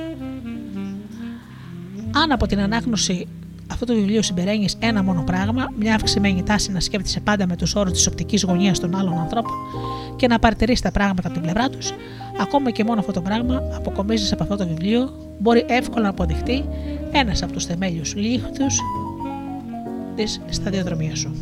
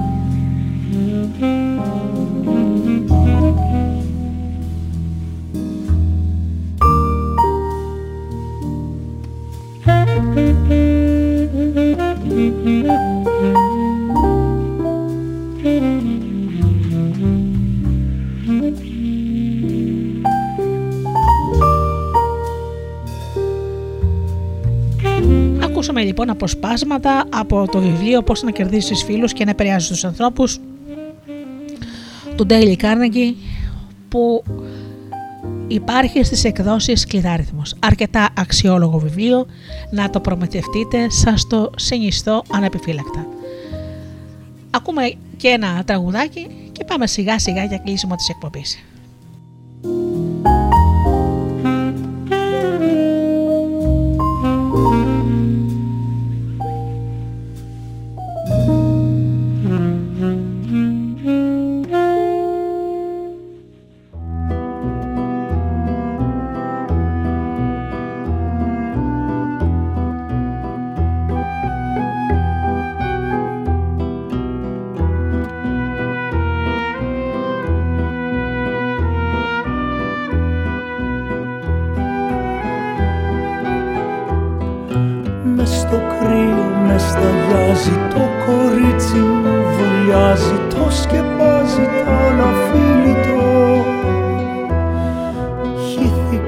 πάντα ξέρω βόρειας, πάντα ζάρια, τρία αγόρια. Το κορίτσι κλαίει σαν το Χριστό. Μεθά κι ανοίγει μια τρελή πηγή, το στόμα γίνεται πληγή. Έχει το μίσος φτιάξει φυλακτό, παίζει στο θάνατο κρυφτό.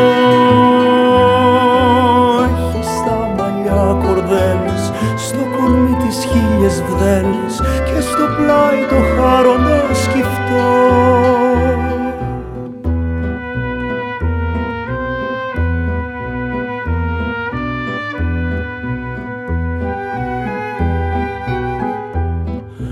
Απ' τα μάτια της δυο στάλες κι απ' τα χέρια πέφτουν κι άλλες. Ο καημός χτυπάει σαν κεραυνός. Ποιος της έδωσε μαχαίρι, ποιος αγέρας θα τη φέρει για να στράψει ο μαύρος ουρανός. Με το μαχαίρι κόβει τη σιωπή κι είναι σαν πέτρα σκυθροπή. Πλέκει τα χέρια, κάνει προσευχή, ποιος θα της δώσει μιαν ευχή. Μες στο κρύο με σταγιάζει, το κορίτσι μου τρομάζει, πεθαμένο τρέχει στη βροχή.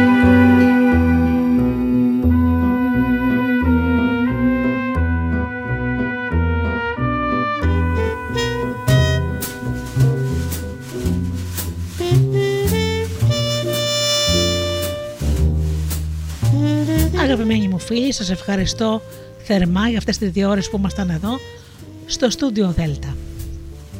Η εκπομπή λοιπόν «Άνθρωποι και Ιστορίες» με τη Γεωργία Αγγελή έχει φτάσει στο τέλος της. Σήμερα, όπως σας είπα, μοιραστήκαμε μαζί αποσπάσματα από το βιβλίο του Daily Carnegie «Πώς να κερδίσεις φίλους και να επηρεάζεις ανθρώπους». Στην εκπομπή προβάλλονται συχνά βιβλία αυτοβοήθειας, αυτοβελτίωσης, αλλά και λογοτεχνικά βιβλία. Ανανεώνω το ραντεβού μας για την επόμενη Παρασκευή στις οκτώ το βράδυ όπως πάντα. Και ως τότε φίλοι μου, σας εύχομαι από καρδιάς να περνάτε καλά, να είστε καλά και αγαπήστε τον άνθρωπο που βλέπετε κάθε μέρα στο καθρέφτη. Καλό σας βράδυ.